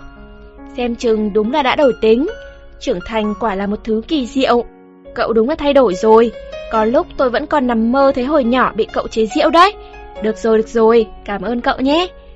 Tôi thoải mái, vỗ vỗ lên vai cậu ta. Lúc quay người về chỗ, tôi đột nhiên nhớ ra một chuyện. À, đúng rồi, lên cấp 2 tôi và cậu học cùng lớp, nhưng tại sao cậu lại đột nhiên không trêu chọc tôi nữa thế? Tôi tò mò hỏi, mặt Trương trai em đột nhiên đỏ bừng. Còn nhớ đợt tập huấn học sinh mới hồi lớp 7 không? Tôi thấy cậu sợ hãi đến mức phải chạy vào phòng y tế nghỉ ngơi. Trong lòng dương dương đắc ý, thế nên khi tan học, liền đứng ở hành lang lớn tiếng nói hồi trước cậu từng... Chuyện xấu hồi xưa của cậu ấy. Trương Chaen gãi đầu, hết sức ngượng ngùng. Trời ơi, sao tôi không có ấn tượng gì vậy? Cậu vẫn nói ra à? Tôi cực kỳ kinh ngạc, vì suốt thời cấp 2 căn bản không có ai nhắc lại chuyện tôi bị chó hoang dọa sợ vãi cả ra bàn, còn ác mộng thời thơ ấu tựa hồ đã bốc hơi trong không khí vậy. Lúc đó, cậu vẫn còn trong phòng y tế nên không biết. Khi tôi đứng bên cạnh bồn rửa tay trên hành lang lớn tiếng tuyên bố chuyện này, có một tay lưu manh nghe nói là đàn anh đã tốt nghiệp tình cờ trở lại trường chơi, vô ý nghe thấy, chẳng nói chẳng rằng đã đánh cho tôi một trận. Tất nhiên, tôi có đánh lại rồi, nhưng anh ta cũng ghê lắm, hai ba cú đã đánh cho tôi không mở mắt ra được. Trương trai en lộ vẻ đau khổ, tiếp tục kể. Anh ta nói, nếu để anh ta biết có người dám chồng ghẹo cậu, lần sau anh ta sẽ đánh gãy từng cái răng của kẻ đó. Nếu còn không phục thì lên khối 9 mà hỏi biệt hiệu của anh ta hồi trước. Đến giờ tôi vẫn còn nhớ rõ mồn một cái biệt hiệu ấy, đó mới gọi là ác mộng. Biệt hiệu gì thế? Ngay tới đây, tôi đã hết sức kinh ngạc, tất nhiên là tò mò muốn biết ân nhân cứu mạng xa lạ kia là vị đại hiệp nào. Hồ điệp đao A Thác! Trương trai en vỗ vỗ lên mặt, máu mũi đột nhiên chảy ra, tôi đờ người. Từ đó trở đi, chỉ cần nhắc đến tên anh ta, mũi tôi liền bắt đầu chảy máu, cứ như chúng ta vậy. Tựa hồ mấy cú đấm kia lại giáng xuống mặt tôi, nhắc bao nhiêu lần là chảy máu bấy nhiêu lần, thực sự đen đủi hết cỡ. Vậy nên, tuy rằng mọi người đều biết chuyện xấu của cậu, nhưng không ai dám nhắc đến nữa. Trương trai en cầm khăn tay nhét vào mũi, ngồi trên bậc cấp bằng đá phía trước nhà vệ sinh, ngẩng đầu lên. Tôi không thể nói được lời nào. Một vật gì đó rất nặng, rất nặng, bỗng nhiên đụng vào đâu đó trên ngực tôi, như thể trời long đất lở. Cũng không hẳn. Ba năm cấp 2, anh chưa từng bị ghi tội, cũng chưa từng đánh nhau. Chỉ là cảm thấy những người bạn thích làm ra vẻ hung hăng ấy rất vui. Không phải loại cả ngày chỉ biết ôn tập với học bài, thế nên mới thích chơi chung với bọn họ. Lên cấp 3, anh lại chuyển đến Đài Bắc, thỉnh thoảng anh vẫn quay về trường cấp 2 cũ chơi, xem xem mấy đứa đàn em hồi trước theo mình thế nào. Có điều kể ra cũng thật tức cười, hồi xưa anh không đánh nhau bao giờ, thế mà quay về lại tham gia một trận. Tôi nhớ đêm Giáng sinh đầu tiên chúng tôi đến nhà An Thác ăn lẩu. Anh cười cười trả lời câu hỏi của Niệm Thành. Thì ra, từ rất lâu trước khi tôi tự cho mình là vị cứu tinh của A Thác, anh chàng A Thác không hề quen biết ấy đã cứu vớt cuộc đời của tôi. Chỉ bởi giữa đường gặp chuyện bất bình, anh đã đánh nhau một trận duy nhất trong đời vì một người chưa từng quen biết là tôi. Anh đã chấm dứt đoạn ký ức tàn khốc của tôi. Đừng để ý, chỉ là chảy máu mũi thôi, nghỉ ngơi một chốc là hết. Trương trai en xua xua tay, ra hiệu bảo tôi về chỗ ngồi. Tôi thẫn thờ quay lại chỗ ngồi. Đã có hai món ăn được đưa lên. Món ốc hấp tỏi thơm rượu vang này, mặc dù có nước sốt đặc biệt riêng, nhưng anh kiến nghị nên ăn thẳng luôn thì sẽ có mùi vị hơn. Trạch Vu cười cười, cũng không hỏi tôi sao đi lâu thế. Vâng, vậy thì không chấm nước sốt nữa. Dao dĩa trên tay tôi cắt cắt thái thái, nếm thử một miếng. Món ốc này quả nhiên rất ngon. Trạch Vu cười phá lên, tôi không hiểu. Em tự mình xem trên dĩa là cái gì? Trạch Vu cười cười nói, tôi nhìn xuống dĩa là củ cải đỏ. Củ cải đỏ này kỳ quặc quá, không ngờ lại trông giống ốc thế, ăn cũng giống ốc nữa. Tôi tự dĩa mình, cười cười rồi lại xiên một miếng củ cải đỏ nữa cho vào miệng. Anh đúng là không nhìn thấu được em. Trạch Vu cười, không lấy làm bực mình, tự mình giúp tôi xiên một con ốc đồng đặt vào trong đĩa. Tôi ăn một miếng, thịt hơi bị dai, nhưng tôi vẫn nở nụ cười thỏa mãn. Ngon phải không? Đây là chỗ ngon nhất anh từng ăn. Anh đã hỏi nhân viên phục vụ, hai đầu bếp chính đều tu nghiệp ở nước ngoài về đấy. Một người tốt nghiệp trường ẩm thực Ý, một người sở trường món ăn Pháp. Trạch Vu giới thiệu, giống như món súp bơ nấm hương cappuccino này chẳng hạn. Đây chính là món khai vị ngon nhất của Ý, lần nào tới đây anh cũng gọi. Tôi bật cười thành tiếng. Tên món ăn nghe rất thú vị, nhưng uống một ngụm thì cũng chỉ thường thường. Trương trai en nho nhã bước lại gần, đặt xuống một khay đồ ăn lớn, mở ra. Ức gà phi lê chiên với nước sốt dâu tằm, độ dài món ăn tỷ lệ thuận với độ ngon của nó đấy. Trạch Vu mỉm cười, nhờ Trương trai en chia món ăn làm hai phần. Ừ, món gà bò yêu nhau, thù sâu tự biển này, hồi trước em cũng ăn rồi. Tôi hưng phấn cắt cắt thái thái, xiên một miếng cho vào miệng cẩn thận thưởng thức. Hả? Em đang nói gì vậy? Trạch Vu nhoẻn cười. Tôi nghiêng đầu, lại ăn thêm một miếng. Thịt bò này, nếu băm nát cả gân ra nữa thì càng thêm cái ý vị thù sâu tựa biển bao giờ dứt. Tôi lẩm bẩm tự nói một mình. Trạch Vu không nhịn nổi phì cười. Anh không nghe ra là tôi đang nói nghiêm túc. Tôi mới ăn được vài miếng, Trương trai en lại bưng ra một khay nữa, mở ra, mùi thơm sộc lên mũi. Sơn kiều ăn kèm với khoai nghiền lavender, thịt sơn kiều chính là tinh hoa của món ăn này. Trạch Phu cười nói, anh thích tất cả các loại món đưa lên một lượt, trừ đồ ngọt ra. Tôi lại bật cười, cười đến nỗi chảy cả nước mắt. Sao vậy? Hay là em thích đưa từng món lên một? Trạch Phu hơi bối rối. Không, chỉ là em nghĩ đến món ăn này còn có một tên khác nữa. Tôi vừa cười vừa lau nước mắt, nói Gọi là kiều non trầm mặc nguyện ở bên khoai nghiền. Còn nhớ khi thiết đầu nói ra tên món ăn này Tôi đã cười suốt 10 phút đồng hồ. Tối nay em cứ là lạ thế nào ấy? Trạch Vu đành cười hùa theo, nhún vai. Khó khăn lắm mới dứt được cơn cười. Trạch Vu và tôi bắt đầu nói về cuộc sống của tôi. Hồi trước toàn là tôi nghe anh nói Giờ anh yêu cầu tôi để anh tìm hiểu nhiều thêm về tôi. Vậy là tôi bắt đầu kể từ đợt nghỉ đông khi mới bước vào quán cà phê đợi một người. Mới đầu thì rất vắn tắt đơn giản, nhưng sau đó tôi lại phạm phải cái tật của mình mỗi khi kể chuyện, càng nói càng phức tạp, càng nói càng dài. Tôi thừa nhận mình đã thích Trạch Vu ngay từ cái nhìn đầu tiên. Trái tim cũng vỡ vụn ra từng mảnh mỗi lần Trạch Vu đổi bạn gái. Chuyện tôi chờ đợi nhất mỗi ngày chính là có thể ở phía sau quầy ba, lén lén nhìn anh, cầm cây lau nhà làm ninja, nghe lỏm anh nói chuyện. Trạch Vu nhìn tôi kể chuyện, từ trong ánh mắt trầm tĩnh mà thiết tha của anh, tôi thấy bản thân mình trước đây. Thấy một cô gái đang mong mỏi một tình yêu hừng hực như ngọn lửa. Không hiểu sao, lòng thấy cảm động lạ thường, tựa như ở đầu bên kia của đường hầm thời gian, mở ra một vòng tuần hoàn ngọt ngào, được số mệnh định sẵn. Chỉ cần tôi vươn tay ra là có thể dễ dàng nhặt lên thứ tình cảm được gửi gắm tận đáy lòng. Nhưng trong lòng tôi, lại đã chìm xuống một khối đá khổng lồ. Nếu mỗi ngày đều có một mảnh giấy nhắn màu hồng, em sẽ vui suốt cả ngày. Tôi nguyện cười. Em để ý thấy, những câu trên mảnh giấy màu hồng đều khiến em đặc biệt vui vẻ. Lúc học bài, ăn mì ăn liền ở văn phòng câu lạc bộ, anh không bao giờ để ý em thường nhân lúc anh không để ý mà lén lút đổi đũa. Tôi nhắm mắt lại, làn khói bốc lên từ bát mì ăn liền tựa hồ hiện ra trước mặt. Chỉ cần đổi được, em sẽ vui sướng rất lâu, cứ cười mãi giống như cô bé con, rốt cuộc cũng gặp được đại minh tinh vậy. Mỗi ngày nhận được một lon nước tiên thảo mật ong, em đều cảm động vô cùng, còn vì vậy mà rơi nước mắt 36 lần nữa. Tôi chia tay ra, vuốt ve vào không khí. Mỗi ngày đều có những thời khắc tươi đẹp đáng để đợi chờ. Mỗi ngày đều mộng mơ trong hiện thực, mỗi ngày đều lại gần anh, thêm một chút nữa. Trạch Vu, anh có thể nói anh yêu em, sau đó hôn em một cái không? Tôi nhắm mắt lại, mỉm cười. Mỗi ngày, mỗi ngày, em đều chờ đợi điều đó. Bây giờ hả? Trong nhà hàng? Giọng trạch phu có chút ngượng ngùng. Tôi gật đầu, không dám mở mắt. Sau đó tôi có cảm giác mềm mại ở đầu môi, cùng với hơi thở run rẩy lạ thường phả ra từ mũi. Anh rất yêu em, rất yêu, rất yêu em. Anh nói, tôi mở mắt, nước mắt vừa vặn rơi xuống.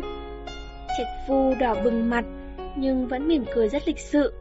Tiền bối, anh có từng nghe nói ở châu Phi có một nước tên là Gam gì gì đó không? Tôi lau nước mắt, nhưng không có tác dụng. Nước mắt không ngừng tuôn trào. Châu Phi? Gam gì gì đó? Đó là ở đâu vậy? Trạch Vu không hiểu gì cả. Xin lỗi, em nhất định phải đi tìm hiểu một chút. Toàn thân tôi run lên, đứng bật dậy, trong tay cầm chặt chiếc điện thoại di động cầm lặng. Anh, anh không hiểu. Trạch Phu hết sức ngạc nhiên, hoàn toàn không thể hiểu nổi. Xin lỗi anh, em chợt nhớ ra câu chuyện của em còn chưa viết xong, từ bấy lâu nay vẫn chưa viết xong. Nước mắt của tôi không thể khống chế, không ngừng tuôn rơi. Trạch Phu nhìn tôi, cố hiểu tôi đang nói gì. Tiền bối, cảm ơn bữa tối của anh, nhưng em nghĩ em vẫn không phải là người thích hợp với anh.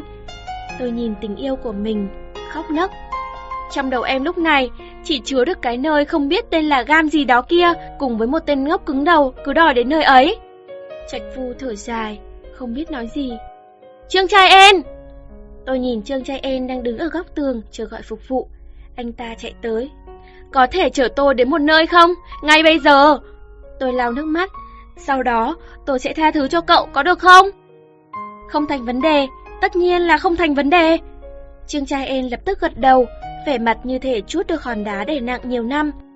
Tôi chưa từng nghĩ gặp lại cậu có thể vui như thế này. Tôi ôm chầm lấy Trương trai em, lại khóc òa lên.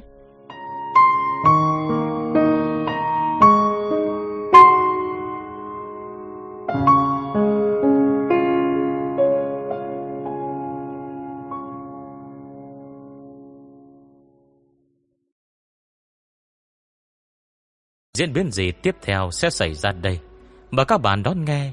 Đừng quên đăng ký kênh Bật thông báo Để được đón nghe sớm nhất. Còn nếu các bạn thấy hay, Thì hãy chia sẻ Và donate ủng hộ để có kinh phí duy trì việc đọc Thông tin donate thì có để ở dưới phần miêu tả. Xin cảm ơn các bạn rất nhiều.